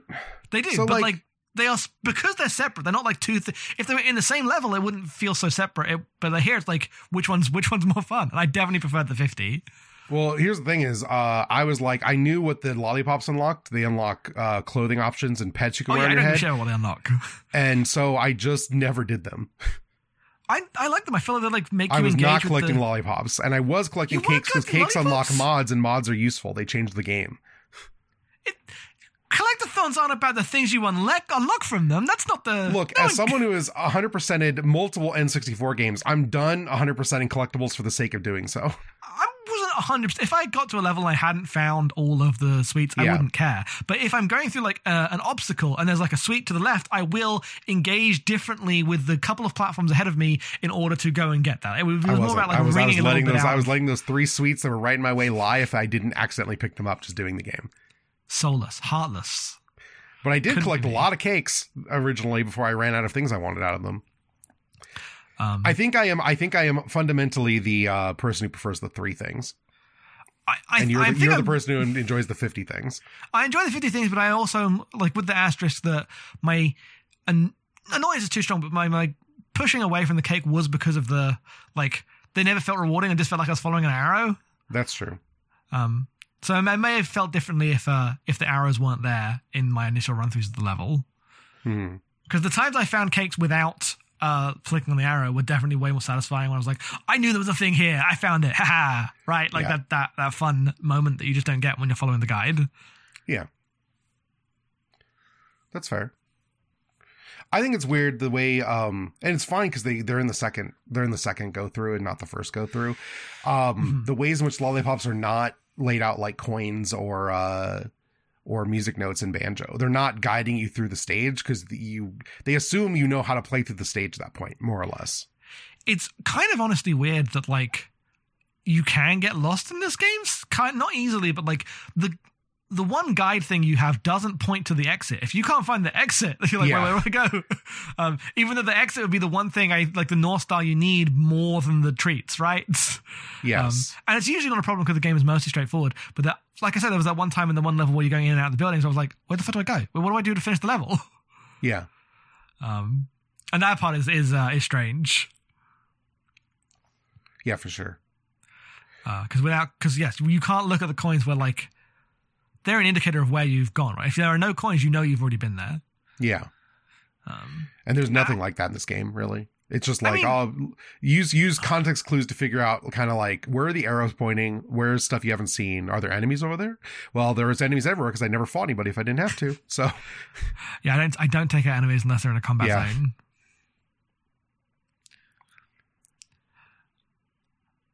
Um, um, is that it? I might, it might be. I, I really like this game. I feel like this yeah, like too. went uh, a little complainy, but only in the sense of like it can actually. I be mean, a compliment. we're we're in the weeds about our mechanical feelings on it, and that's because we think the game is worth that. And right, I, mean, I yeah. thought this game was fucking excellent. I had a great time. uh, I thought this game was really fucking good.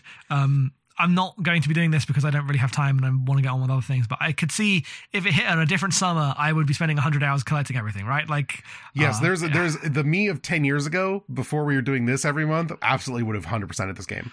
one hundred percent of the game would have like got all the like part times and everything. Yes. Um, it's great. And it really like allows you to do it. It not only does it allow you to do that, because everything allows you to do that, but it provides a structure for a way to like, find satisfaction in the like increasing mastery of the mechanics outside of having to join a Discord full of speedrunners, right? Yes. It, and I feel like this is a common thing with these games. Um, there's like modern mechanical focused platformer, like indie stuff, uh, will try to bring the, the ideas of like speedrunning and mastery to normal people. Like we'll make a version of this that like you can engage with without actually going all in, but you still get the like ideas of it, right? Yeah.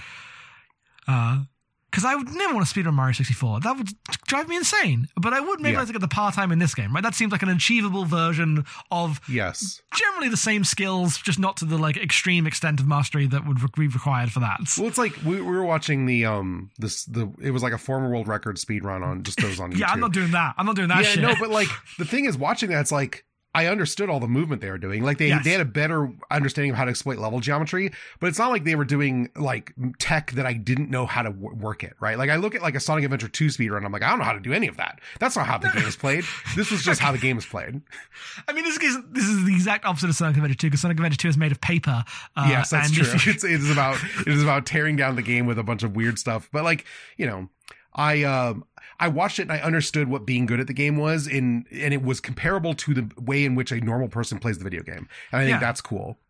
And that's like partially because like the sprite design and the, the visual design of every move is so distinct that I literally always know what button's being pressed. Like always, yes. I was watching a world record speedrun. I'm never confused about which, like, oh, he did this into this and did like all the time. It's instant. The feedback is, that is so fucking hard. Well, yeah, they drew a lot of sprites to make that work. But even even like the, the yeah. not even the technical, but just like making it all flow together, making it yeah. read so well. Yeah, um, that's, that's the thing. So the, like the yeah. art design of all the moves is like so distinct and like un, like recognizes like silhouettes and transitions from one state to another that you're like, yeah, I understand exactly what. You, I don't even need to see the like because they're the controls are on screen for that. But I'm like, I don't need them. They wouldn't help anyway because they were keyboard and mouse controls, and I play this game on a fucking controller. It is, yeah. I mean, it has a whole uh, keyboard and mouth moveset uh, if you want to yeah. go that way. If you're crazy, uh, which apparently it's clearly precise enough for the world record. So what yeah. do I know? But um, Yeah, no, I I think this game's great. Like, our criticisms are because we're platformer sickos and we're just talking about the ways in which it works and what we found interesting friction points. Even more than criticisms, like the, the thing, my my thing when I played this game, I had a lot of things I was like, oh, I. I wouldn't do, I wouldn't do it this way. But when I asked myself why, the answer was because that's not how Nintendo did it. And I don't think making Nintendo games, A, is possible for most people, and B, is valuable. Yeah. Yes. The one, the thing for me is, um, I think it's just like funny is like, I look at the way the sprites convey the like move state, right? And like mm-hmm. the things that are happening on screen. And it's just yeah. like the height of polish. It's like so good. It's so infinitely yes. readable.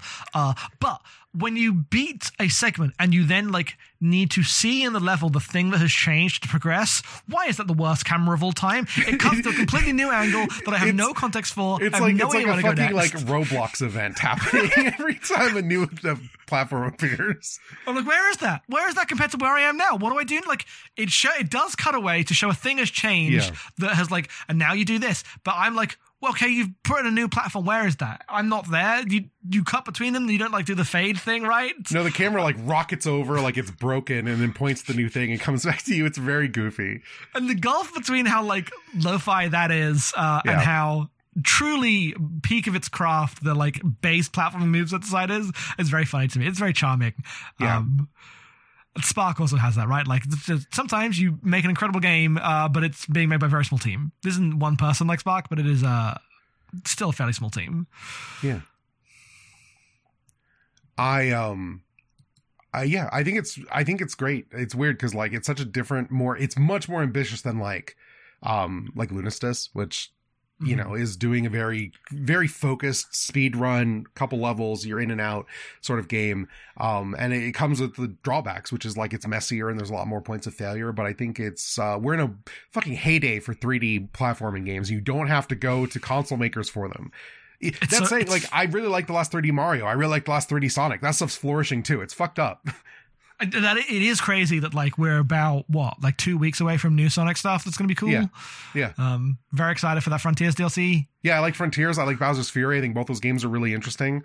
Um, Frontiers in like a very different way than any of this stuff because Frontiers is trying a bunch of ideas, like trying to figure out what the future of Sonic might look like, and I think most of them were interesting. Um, yeah, yeah, it's. It is a good time for this stuff, unless everyone's going to have to delist their games on January. But... well, yes, literally every every small indie platform I've ever enjoyed going like, we're going to fucking nuke this shit on the first. As for currently recording, they have not yet walked that back. Will they actually walk it back to any form that anyone considers acceptable? No. So who can say how yeah, fucked no, all be, of the games uh, I enjoy are? Adventure for all of us, I guess. Buy Lunistice if you have not, and all the other games that people are going to... Are, are you know, trying to, are threatening to delist. Um, I uh, still prefer Spark because that's just like my, uh, yeah, yeah, game of all yeah. time. But this game, it did make me a little frustrated about some things with Spark because, um, it, but mostly in the structure because I think that like while I prefer the core moveset and levels of Spark better, it's just like my platformer, you know, speed platformers that are all about flow stuff I like. Remember how Spark had that one level about collecting things and never again? This yeah. game doesn't do anything like that. Everything is very like, if we've got a challenge, we've built in it, we've got a couple levels, they each have their own leaderboard, you know, retro regimented and designed for like playing through uh, yeah. and challenge mode stuff. Spark is the much more like freewheeling, like, oh, this is against maybe one person. They had, he, he yeah. had one collection level in him and he's not going to be doing that a fucking again. Uh, I, uh, I actually really like when this game does the, I think it does it better than Mario. The, in this zone, you must collect the six keys, which in like silver stars in Mario to unlock the next little section of the level. I think that stuff all really works really well. I think yeah. almost every single one of those is like well handled. Um, Because they're all like you, they function as like little bespoke challenges, uh, little mini challenges before you go and let's do whatever thing you need to get to the exits. Yeah, yeah. Uh, those levels are really cool. Also, shout out to having good swimming in the video game. It's crazy. All you need to do to have good swimming is to uh, not have swimming. You just have yeah, to have a it, button make that it, makes make you it go... act like you're flying an airplane. Let's yes. go. You don't need to have a button that says turn into airplane. Yeah. Because it does not have good swimming when you're not pressing the right trigger. No, it really doesn't. But uh, when you're just zooming around as a little submarine, it's sick. Yeah, that bit's great. Uh, I think that's it for Demon Turf. Yeah, we got some questions. Yeah, so let's hit the music and we'll be back.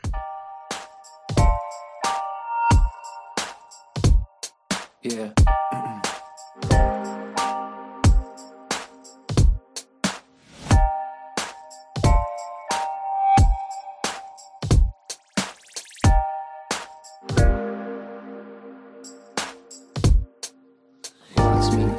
can stop me. Too sloppy, take them out one at a time. Like Rocky, I'm still young. Got plans, got goals. It's my world, Demon Queen. You take control. Yeah, I heard about them, but they'll know about me. Capital B to the double E, D to the E. The head honcho, I make them buck, buck like a bucko. My time to shine, you'll be out of here pronto. Oh, you're so scary and you're so intimidating. These are your last moments, tick tick, I'm just waiting. Don't care about your crew or your boss, you'll take a loss. Better quit now, too late, bets off, your time's done. This will be my dominion, king to a queen, you better pay attention. So have fun, ready or not, here I come. Sands of the hourglass in the setting sun. Kaput, stick a fork in it, your team's cooked. If you'd like to send questions, you can send them to abnormal mapping podcast at gmail dot com. They don't even have to be about our game club. They just need to be about video games. That's all we're asking for. We love questions. Please send them in. Our first one is from Cool Swords. Have either of you played Shin-Chan, Me and the Professor on Summer Vacation, The Endless Seven-Day Journey, which is the My Summer Vacation for the Switch, starring uh, Shin-Chan. Crown Shin-Chan. Yeah, yeah. I, I bought this and I played like an hour of it, and I think I had to stop because we were, I, we were in the middle of abnormal mapping shit for something else and have never gone back to it. It seems very cool. Uh, it's crazy how many things that describes. Sometimes you're in the middle of shit. Yeah. Um, I would like to play it, but here's the thing. At this point, uh, the, the P S two version of uh, My Summer Vacation is feels like it's going to be out in the next six months. So I probably will just wait for that. But I did buy it. I was like, they were going to release the game. I'm going to give them money for it. Even if I don't end up playing it right away, I will probably play it someday. Um, I need I need Millennium Kitchen to understand I will buy whatever you put out. Just put out video games, please, for the love of God. Um, do they even exist? I mean, they have to exist because this was at, it was actually Millennium Kitchen making the... Um... Yeah, they just there was a new My Summer Vacation that just came out in Japan like a month ago or something, two weeks ago. Because for like a decade, they were like working out of a shop or something. I don't know. Yes, I just remember it being yeah. very weird, like the yeah. employment situation there, but they clearly got back on their feet post twenty twenty. Yep. Um... Luke writes in, played Demon Turf, super didn't vibe with it, but it did make me wonder if you, if there are any games you consider to be trying too hard with their theme or presentation. I would not say Demon Turf is like that, but I understand because when Jackson recommended it, I looked at the trailer and I was like, I don't know about this one. It looks like it's trying to be funny. I literally said that. I was like, looks like it's trying to be funny. Are you sure? And you're like, oh, it's like a really like intense platformer. And I was like, okay, I'll do it. Even if it is trying to be. And I actually think that outside of the very beginning of the story stuff, this game mostly is not, it's not story heavy. There's very few cutscenes. It's just not getting in its way like that. It just, lo- it just looks like it might be. Yeah, um, it looks like it might be. This is kind of tied back to the, uh, Paradise uh, Kiss thing is uh, it just like it gives off the vibe. Paradise of Killer, do Paradise Kiss is not the Paradise same thing. Killer, Paradise Killer. Sorry, different, different game, different thing, not a game. Um, but uh, George should show up in um, uh, the twenty-fifth cycle. Oh, he absolutely would thrive there. Are you kidding me? He would fit in so well. Yeah, in God, Paradise Killer. Uh, anyway, uh, yeah, it does give off that vibe, but it just isn't one of those. I understand how you might think that from the start when it's like, got this um, webcomic, Cartoon Network adjacent, like kids animation by adults with like an adult tinge aesthetic, right? Yeah. Um, but it just kind of isn't, just isn't, turns out to not really be that as it goes. Um, uh, That's true. But yeah, uh, I'm trying to think what of like you- things that this would apply for for me. Uh, I mean, I feel like when I think of the games I think of as like trying too hard, there's the um the game by the uh, Oxenfree people. I think that I looked at that one. Oh, I was like, nope. the the drinking one. Yeah, I was like, nope, can't do that one. No thanks. Um, I feel this way mostly about like the games that get labeled under like wholesome games, like all of the. Oh, you know, build a farm in the woods, or you're also running a coffee shop, and uh, everyone's like a weird uh, hipster animal sort of aesthetic. Those are the ones to me that I go, this is trying too hard. Uh, yeah, the one for me I'm thinking of is a Neon White. Short Hike. A Short Hike, trying too hard. Man, that, people are going to come for you for that one. I know. I thought it was bad. Uh, Neon White. I haven't, I haven't played Neon White. I want to play Neon White. I want I to play more of it. I, I've like seen a bit of it, and... Um, the gameplay stuff seems fantastic. Everyone says like, oh, it's it's great speedrun, uh, like bring speedrunning to the masses in a way that is both true and also annoyed me. I mean, this came out when it came out. I'm like, that's a lot of games. It's not, you, there's so many games you could try that are doing that. So you've, you've only played the one that came up on Twitter. Um, yeah. But then like it has a bunch of uh, very annoying um, like fake persona flirting stuff uh, and. Unlike Paradise Killer, it was not well written. So, uh, at least from what I've seen. Maybe if I played it and spent eight hours that I would change my tune. I'm open to changing my mind about anything, uh, but I definitely, it gives off that vibe from the stuff I have seen. Uh, also completely random question. Which famous comedy duo do you consider the two of you most like, and which one of you is which? We can't answer this. Only Camille can answer this. Um, I was going to say Siskel and Ebert. Not a comedy duo, but it's the first yeah, but thing no, we can't both be Ebert. I'm Ebert. You're Siskel. No, you don't know, but like, this is like everyone says they're George on Seinfeld. Fuck you. Um, the actual thing that makes this difficult is, um, I think that ultimately Jackson's persona as online poster spoils the soup for this, for anyone actually trying to assign this, um, because you, you're you're the shit poster online, um, and I'm not. But I you're you're the cinnamon roll in real life, and I'm the jokester who gives you a hard time. Yeah, no, on on podcast, you're the one who's not even on podcast. It's like on the call on the on when I'm talking into this microphone, you are being a goof like half the time. Yeah, yeah. I'm the, um, I am a goof, but also I'm kind of the serious one. uh, yeah, I mean, you're like more uh, on schedule. That's for damn sure. I, I just mean like in temper. I just feel like there's a lot of stuff that you think is really funny that I just go, oh, fucking roll my eyes at this. Stupid. Yeah, but you um, did get literally everyone in the Discord to post Evolve of it for a week. For a week! Sometimes I'm tickled by things. um I just don't think we map this well onto a comedy duo. Is that the actual answer? I don't think there's a good one. If you have a good one, uh, you know, enjoy. Write in. We probably won't read them, but I'll I will read them and go, huh? Hadn't really thought about that. Yeah, I, know, I, know I really I think there's like a serious like pr- public persona versus um, how we are in real life split between uh, the two of us that make this difficult. I think if you listen to the podcast, it's a little yeah, easier. Yeah, no, I think I think the podcast listeners understand what I'm talking about when I say that even, but I mean, like, if you read our Twitters, I think you get literally the opposite idea of how we are in real life. Yes, I do think that, like, my Twitter is a very, very, very bad way to understand me. I think yours yes. is a better way to understand you, but still not, like, that yeah. great, right? Like, yeah, yeah. but... Podcast listeners, I don't I don't mean that, because, like, we're mostly... This is the dynamic. It is what it is. Yeah. Um All right, uh, Stabworth, whenever I hear the name Demon Turf, I have to convince myself it's not some weird game about golfing in hell. Uh, that would What's be a good be- game. Then Stabworth had... says, I don't know why this is. It's because turf... Mean- what do you mean you don't know why this yeah. is? Of course you know why this is. Have you ever had a game where the title has your brain certain it's a wholly different thing? Or do you have an idea to wholly revamp games based entirely on titles? Well, we'll not be doing that today, but... Have you ever had I one ch- where you're like, I don't know what this is? What? I genuinely don't think this has ever happened to me because the speed... The time between me hearing a game's title... Uh, and can thinking anything about it, and then me watching a YouTube video of that video game is about five seconds usually. Oh, um, that's fun. Like uh, if before, I'm interested in any game, I'm going to see footage of it. Uh, I mean, like, uh, I thought I haven't played this, but I Custom Robo to me, I always file it in the Chibi-Robo part of my head. Not a Chibi-Robo game. Not a Chibi-Robo game at all. No, this had to have happened more like in my youth, I guess. Yes, no, this is a thing that I think of as happening back in the day. These days, like I hear about games with screenshots or GIFs or something, right? Like it's yeah. hard to do. I just. Can't separate games from their actual things because I'm not hearing a name out of context basically ever. I'm trying yeah. to go back to my childhood. I thought like, I thought Winback was a flashback style like cinematic platformer for years, so it's not it's a shooter. Um, yeah, that's that's one of the cover mechanic games, right? Yeah, I believe so. Um, uh, yeah, I, I don't have anything necessarily super interesting here. Yep. Uh, Silver writes, Abnormal Mapping generally takes a play game series in their order approach, but are there any games you're avoiding playing because you feel you need to play a differently not directed connected game first? Hope it makes sense. Many. This is that less. You know what? I'm going to say currently no, but there are times I have done this many times, but I'm like actively in like what's a therapist example? Way. Because here's the thing. I'm like, what's the example? What do you mean? What's the example? Like an example? Because like what Hilver's talking about here is not I, I can't play I can't play East three until I play East one. Hilver's talking about like I can't play. I'm even trying to think of a good example of this. Like I can't play. Uh, it's so hard. I so fucking can't even think of anything. Just like not. It's not the same game. It's not the same franchise. But like oh, this one builds off of this. So I have to understand this. I have to go back to basics. You find yourself playing fucking Space War. No one should be playing Space War. It's twenty twenty-three. Um.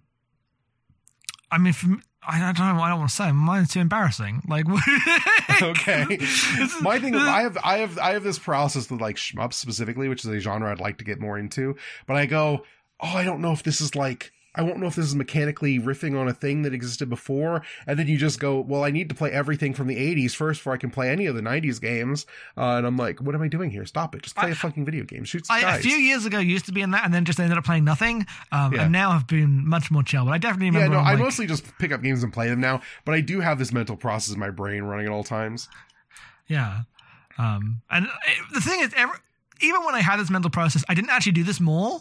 I just worried about it. I just worried about it. I was just like, oh, I got to finish my, uh, you know, finish reading log before I can play Fire Emblem, before I can play Final Fantasy Tactics in my Tactics game exploration. And now I fucking don't. There's, you know, no, I don't. I don't need to do these things, right? It doesn't matter.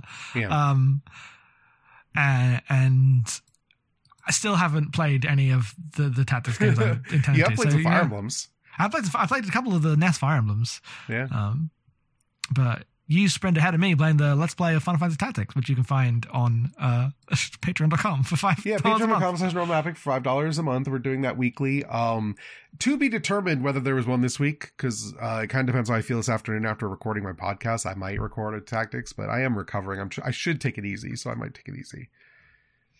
Um, um, but I, I do, I think the one I do still tend to hold to is uh, I try to not play like the revival games without playing the original games. What do you mean? Like, I'm not going to play Bloodstained until I've run out of Castlevanias, stuff like that. Oh, I did. I did play Bloodstained. Well, I mean, but you're familiar with all the Castlevanias. Yeah, yeah, that's um, fair. Um, I think I think there, I have exceptions to this. I don't think I would hold hard and fast to this. The, the the actual thing is, I think you should chase your enthusiasm. And if you just want to play a new game, and you're like, oh, but I really should have played this one first, and you're not, that doesn't make you in like invested in playing the new thing. Just just play it out of order. It's not going to yeah. kill you. Uh, my the thing I am doing with this is literally mentally, as like a therapy process, trying to shut up the part of my brain that does this, because like I say, it doesn't make me enjoy things more, doesn't necessarily even make me more knowledgeable about them or have better takes. It just is a thing in the way of enjoyment and actually doing the criticism that I do, right? I think it's a mostly entirely harmful process, even though I do find historical context interesting. Uh, yeah. I don't think this way of expressing it is healthy, so I'm trying to stop doing this. Yeah. But I will still play games in order, so you know, it is what it is. Yeah, sometimes I will, sometimes I won't. It kind of, I take it as it lies, you know?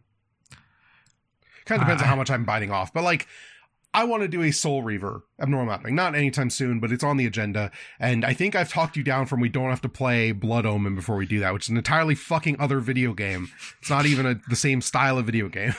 You tore me down, but I wasn't hard to talk down because I have literally zero interest in Legacy of Kain whatsoever. Yeah. Um. So I'll do what I, that one is. This one's much more like I at one point made a spreadsheet of all the R P Gs I wanted to play and was like, what if I just start from the top and just start playing R P Gs? And then I played three nineties R P Gs in a row uh, or eighties R P Gs in a row and was like, that's enough of that. They're just too samey. Well, to be fair, you did play uh, three Dragon Quests and uh, four Final Fantasies, and you know you got some good games in you. The thing is, the like impetus between it and the quests uh, was mostly good because I was just hitting the classics. I played all the three N E S Dragon Quests. Uh, no, not four, because that's also N E S. But I played, this is where I played the first three East games as well. Yeah. Um, and I still have that list, I but I'm going to work through it in a much less like chronological, strict yes. order. Um, well, yeah, otherwise you'd be playing Dragon Quest clones until you're dead. Yes. Um, but the, the base structure of it, I do kind of want to, you know... There is a healthy version of this, which is like, it is still helpful to have the list to refer to when I'm going, what do I want to do next? Right? That part's helpful. Yep. Uh, Devin writes in, Jackson, you ever going to make M play Monog? What's Monog? I had to Google what this was.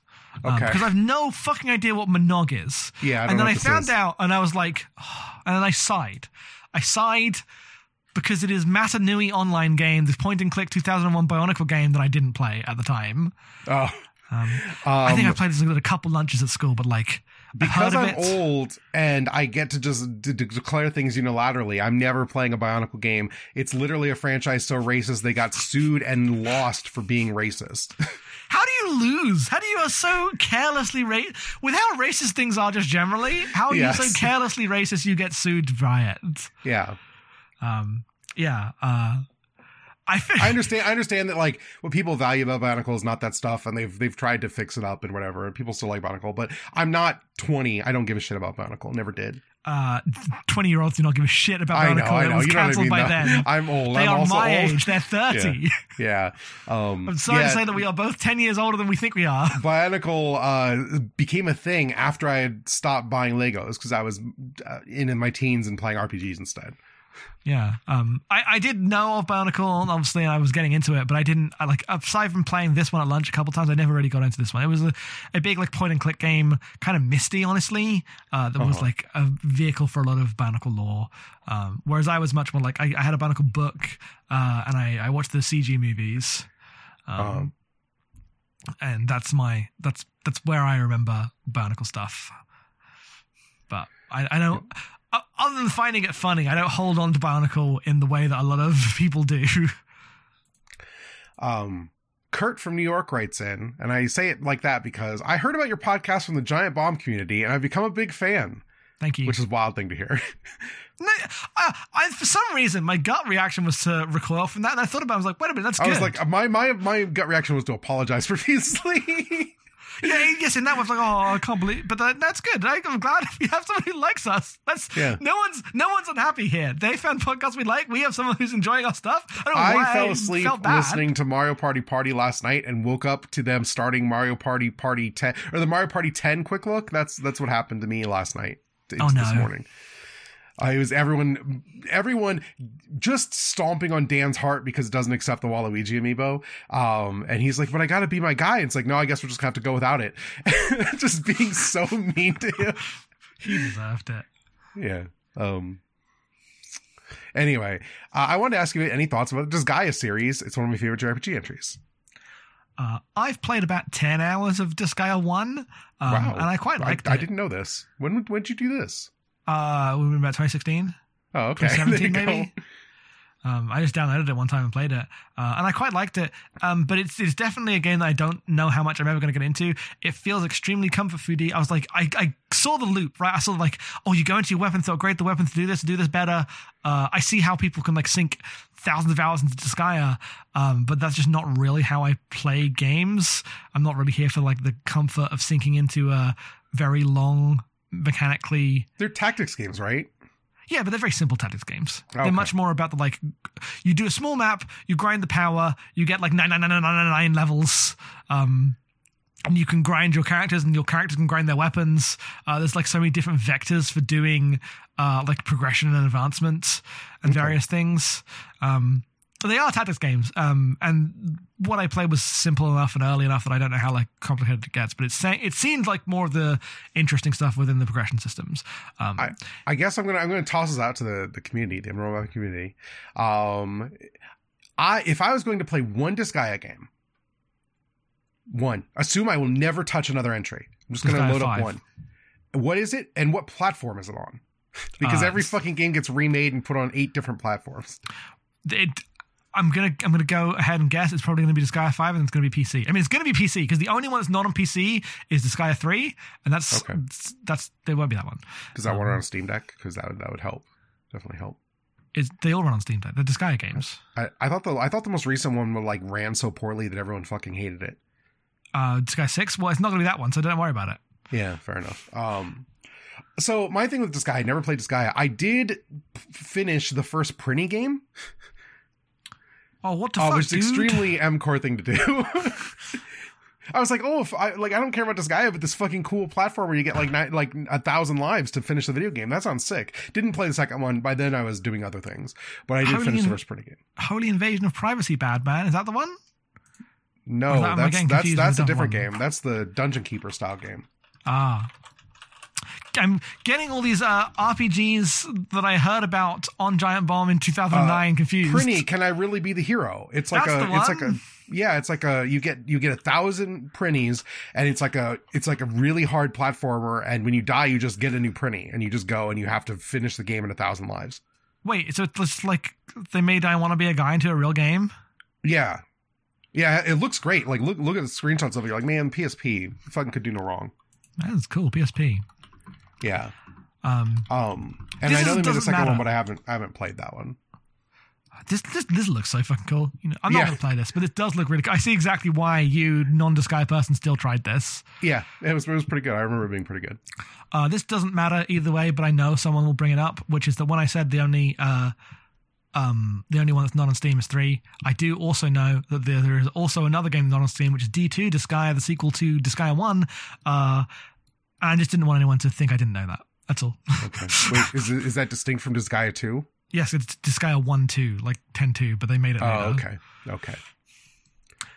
Because this is me. This is my job, is to know everything about R P Gs I'm never going to play in my life. No, no, that's fine. I mean, this is literally part of... I mean, it's not part of our job. No one asked for this, but like, I think it is our responsibility to understand games that exist. And we just have, at this point, really distinct knowledge sets that I think is like useful, where I get to tell you about Donkey Kong versions and you get to be annoyed, even though you really should play Donkey Kong Junior just a little bit, just see what it is.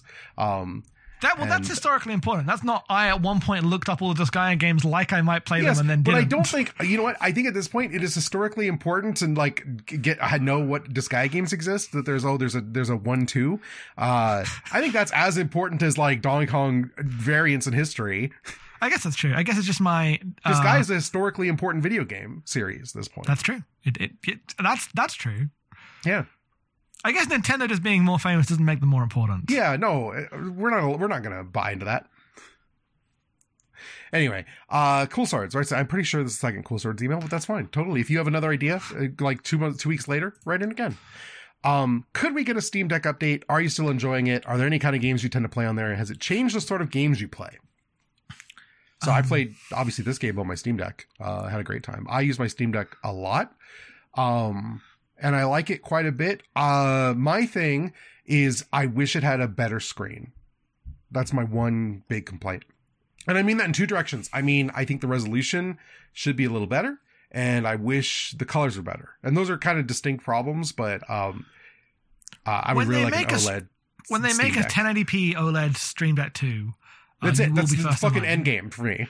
Um, it'll be a thousand dollars. And you'll somehow try to make it work because that is. I don't think you have to on... fucking change anything about the actual form factor of the Steam Deck beyond that. I think it sits well in the hand. I like it. Um, I think it's comfortable to use for long periods of time, even though it seems way too large and heavy. Um, no, they just made it large in the right way. They like just yeah. they thought about it. yeah, um, and uh, that's been cool. Uh, it's also the perfect device for uh, visual novels in the world. Uh, it's wild. Whenever I find one that doesn't work on there, like um, the Flowers games uh, that I've been chipping away at, the second one just crashes all the time. It's like, fuck, motherfucker. I played the first one, they're just fine, but this one just doesn't work. Uh, so I got to play it on my P C, which means I haven't played it. I've, I've, I've loaded it. I'm like an hour and a half in. And I just, every time I choose to play it, I choose to lay down instead.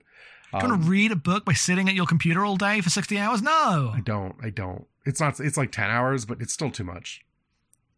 I guess it's not Human Echo. Yeah. Um, if you don't play with Echo, that runs on the fucking Steam Deck. You can play that on your Steam Deck. Um, That's true. That doesn't run well.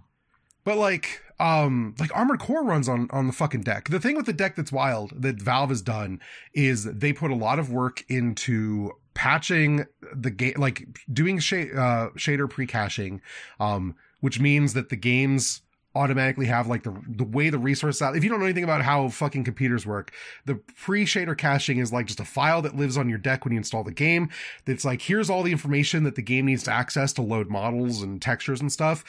Conveniently placed where it's easy to do that, so it decreases load times, makes the games run better. It's really important that Valve does all this work for the big games because it's what makes the games that you don't think should ever run on a handheld run on a handheld.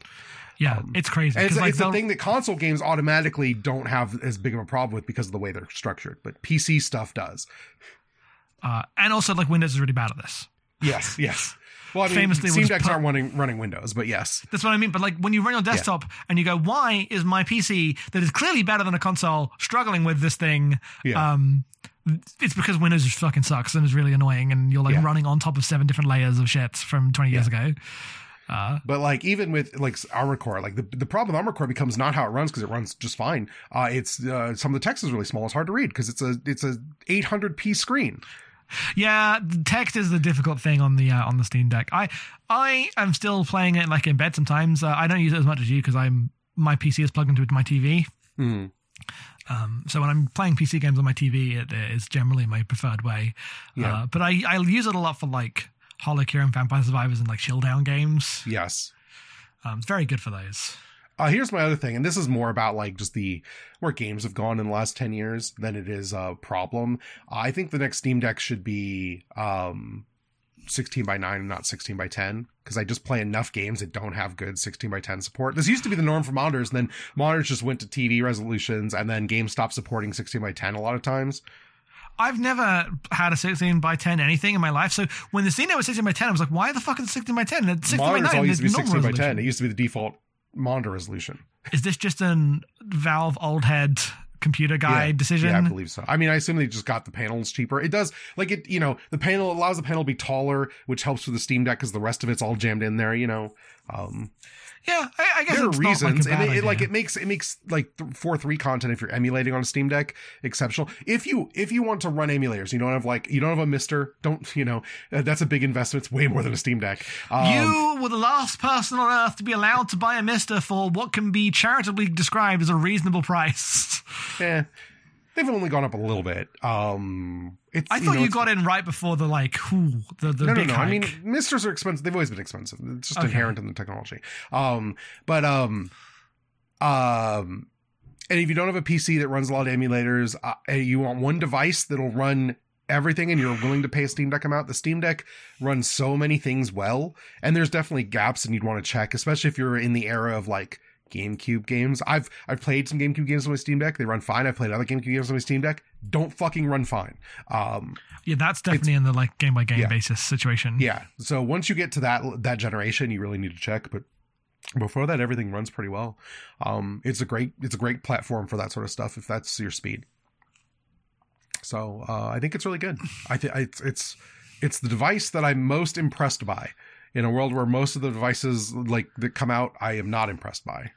And also, the most important thing about any piece of technology is uh, that it has wide support uh, and a massive user base. Yes, uh, this is this is why it doesn't matter whatever fucking specs this R O G Ally or whatever competitor is using.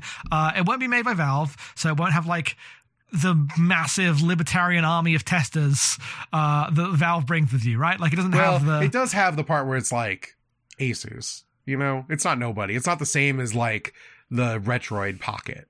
Sure, but like Steam, Valve as a company is completely unique because they are collecting taxes yes. on every P C game, so they're like evil in that way. But their values are this like weird, you know.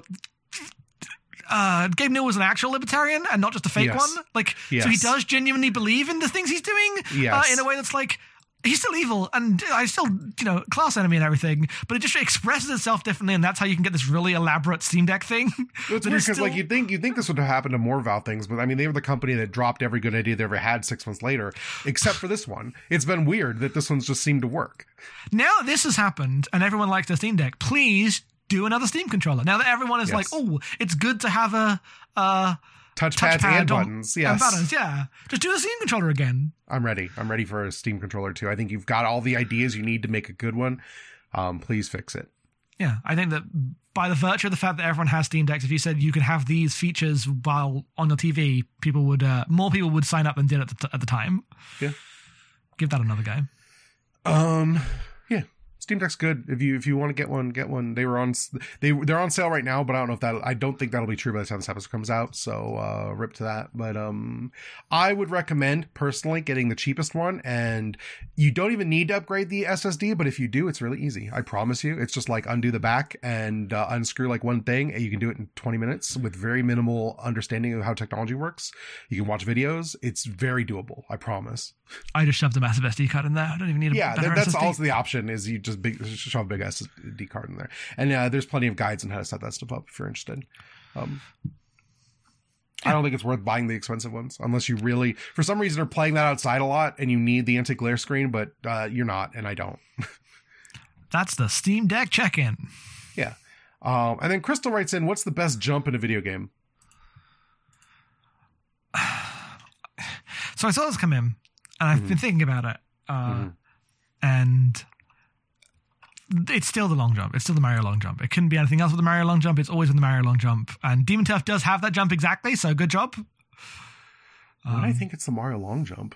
I think I, I think I, we've had this question before, and I think at the time I answered the Mario somersault jump, and I still might stand by that one. Um, I just like the sense of weight that comes with you shift inertia and then jump, and then the jump is like its own unique jump. I think it just looks and feels cool. I don't think Beebs has quite the weight that Mario. I specifically like the one in Mario Sunshine. I think it's like the most like Mario just feels heavy when he does that jump, even though it's the high jump. I don't get it. It just works. It just fucking works. Yeah. Um, I, I think I just like when there's a series of buttons that you press uh, to like turn a move into like a thing you repeatedly do. Like I mm. like doing a long jump into a roll into another long jump in Odyssey and stuff like that. Yeah. Um, the th- the one I actually think of all the time, and to be clear, this is not a good. This is a bad jump. In fact, it is one of the worst jumps in a video game that we like. Uh, but in Ninja Gaiden, right, the jump is terrible in that game. But what is very satisfying is just moving around the world by alternating rolling and jumping. Um, and I just like that in any game. Any game where you have, like, there's always a button to press to get into the rhythm of movement is the thing that I'm looking for for my jumps.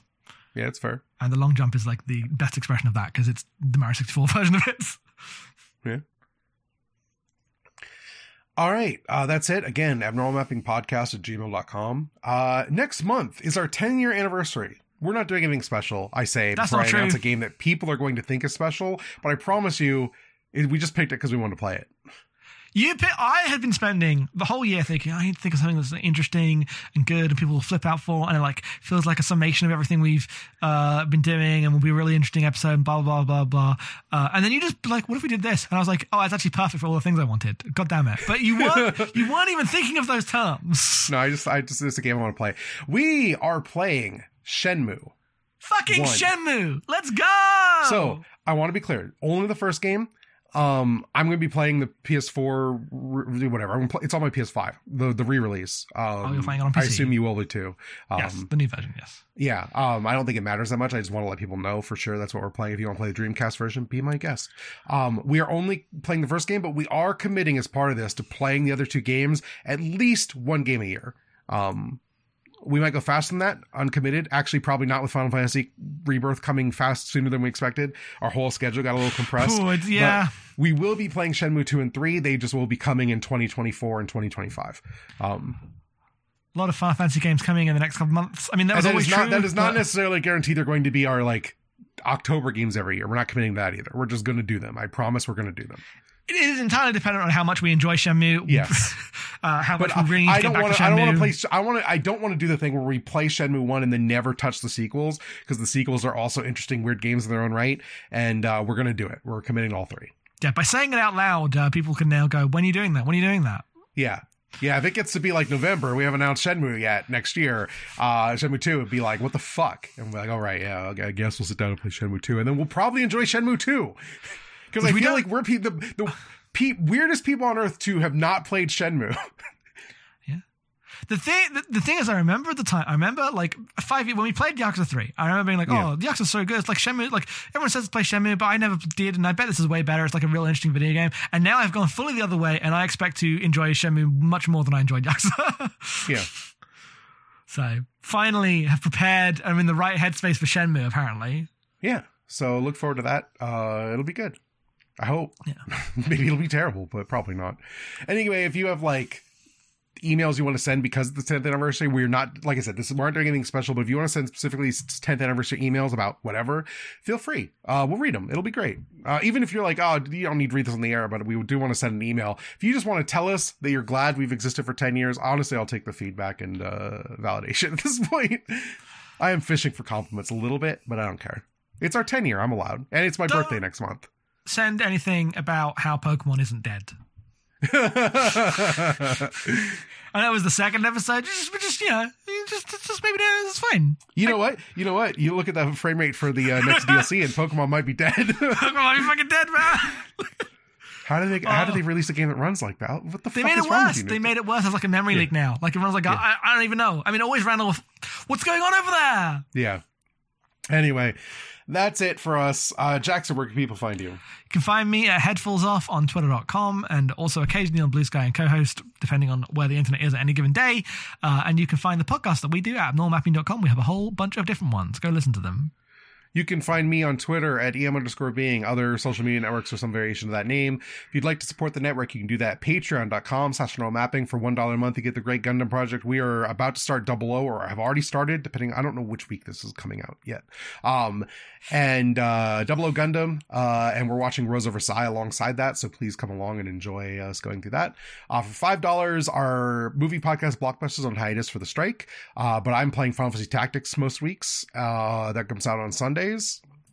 Jackson's doing extra beach houses, but those are freely available. But, you know, they are part of, supposed to be part of the five dollar package. So uh, your dollars do support it. And for ten dollars a month, you get VoIP Life, uh, which is twice a week about some bullshit. Um, we're about to record the one that'll be coming out of most recent to when this episode releases. Uh, I don't know what it's going to be about, but we have Dia joining us as a guest. So that's going to be fun. Um, VoIP Life. Prob- we're probably going to talk about wizardry a little bit because Dia is a wizardry re-release hater. And I would like to examine that.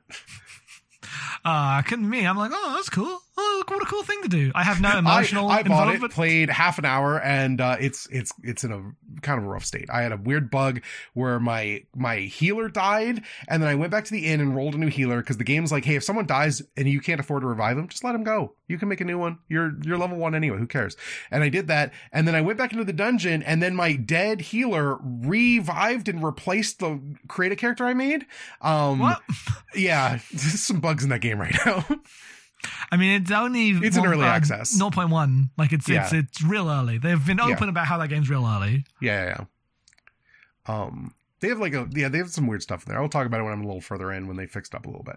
Um, but uh, yeah. So look forward to that. That's a ten dollars tier. Thank you as always for supporting us. If you'd like to rate and review us on iTunes uh, or other podcast networks, whatever you use that you can rate a podcast on, please do it. It helps. Uh, if you like this, share it around, uh, retweet the posts. If you're on a social media network we are not on, um, and you like the podcast, maybe let people know if uh, episodes you like, uh, because it helps. It really does help. And I thank everyone for your support. If you'd like to talk about this and other games and other stuff, come to the Discord. The link in that is in the on the website, abnormal mapping dot com. I think that's everything. So we that's can get out of here. Yeah. Cool da, games. Da, da, da, da, da. Yeah, it's a good, it's a good sound effect.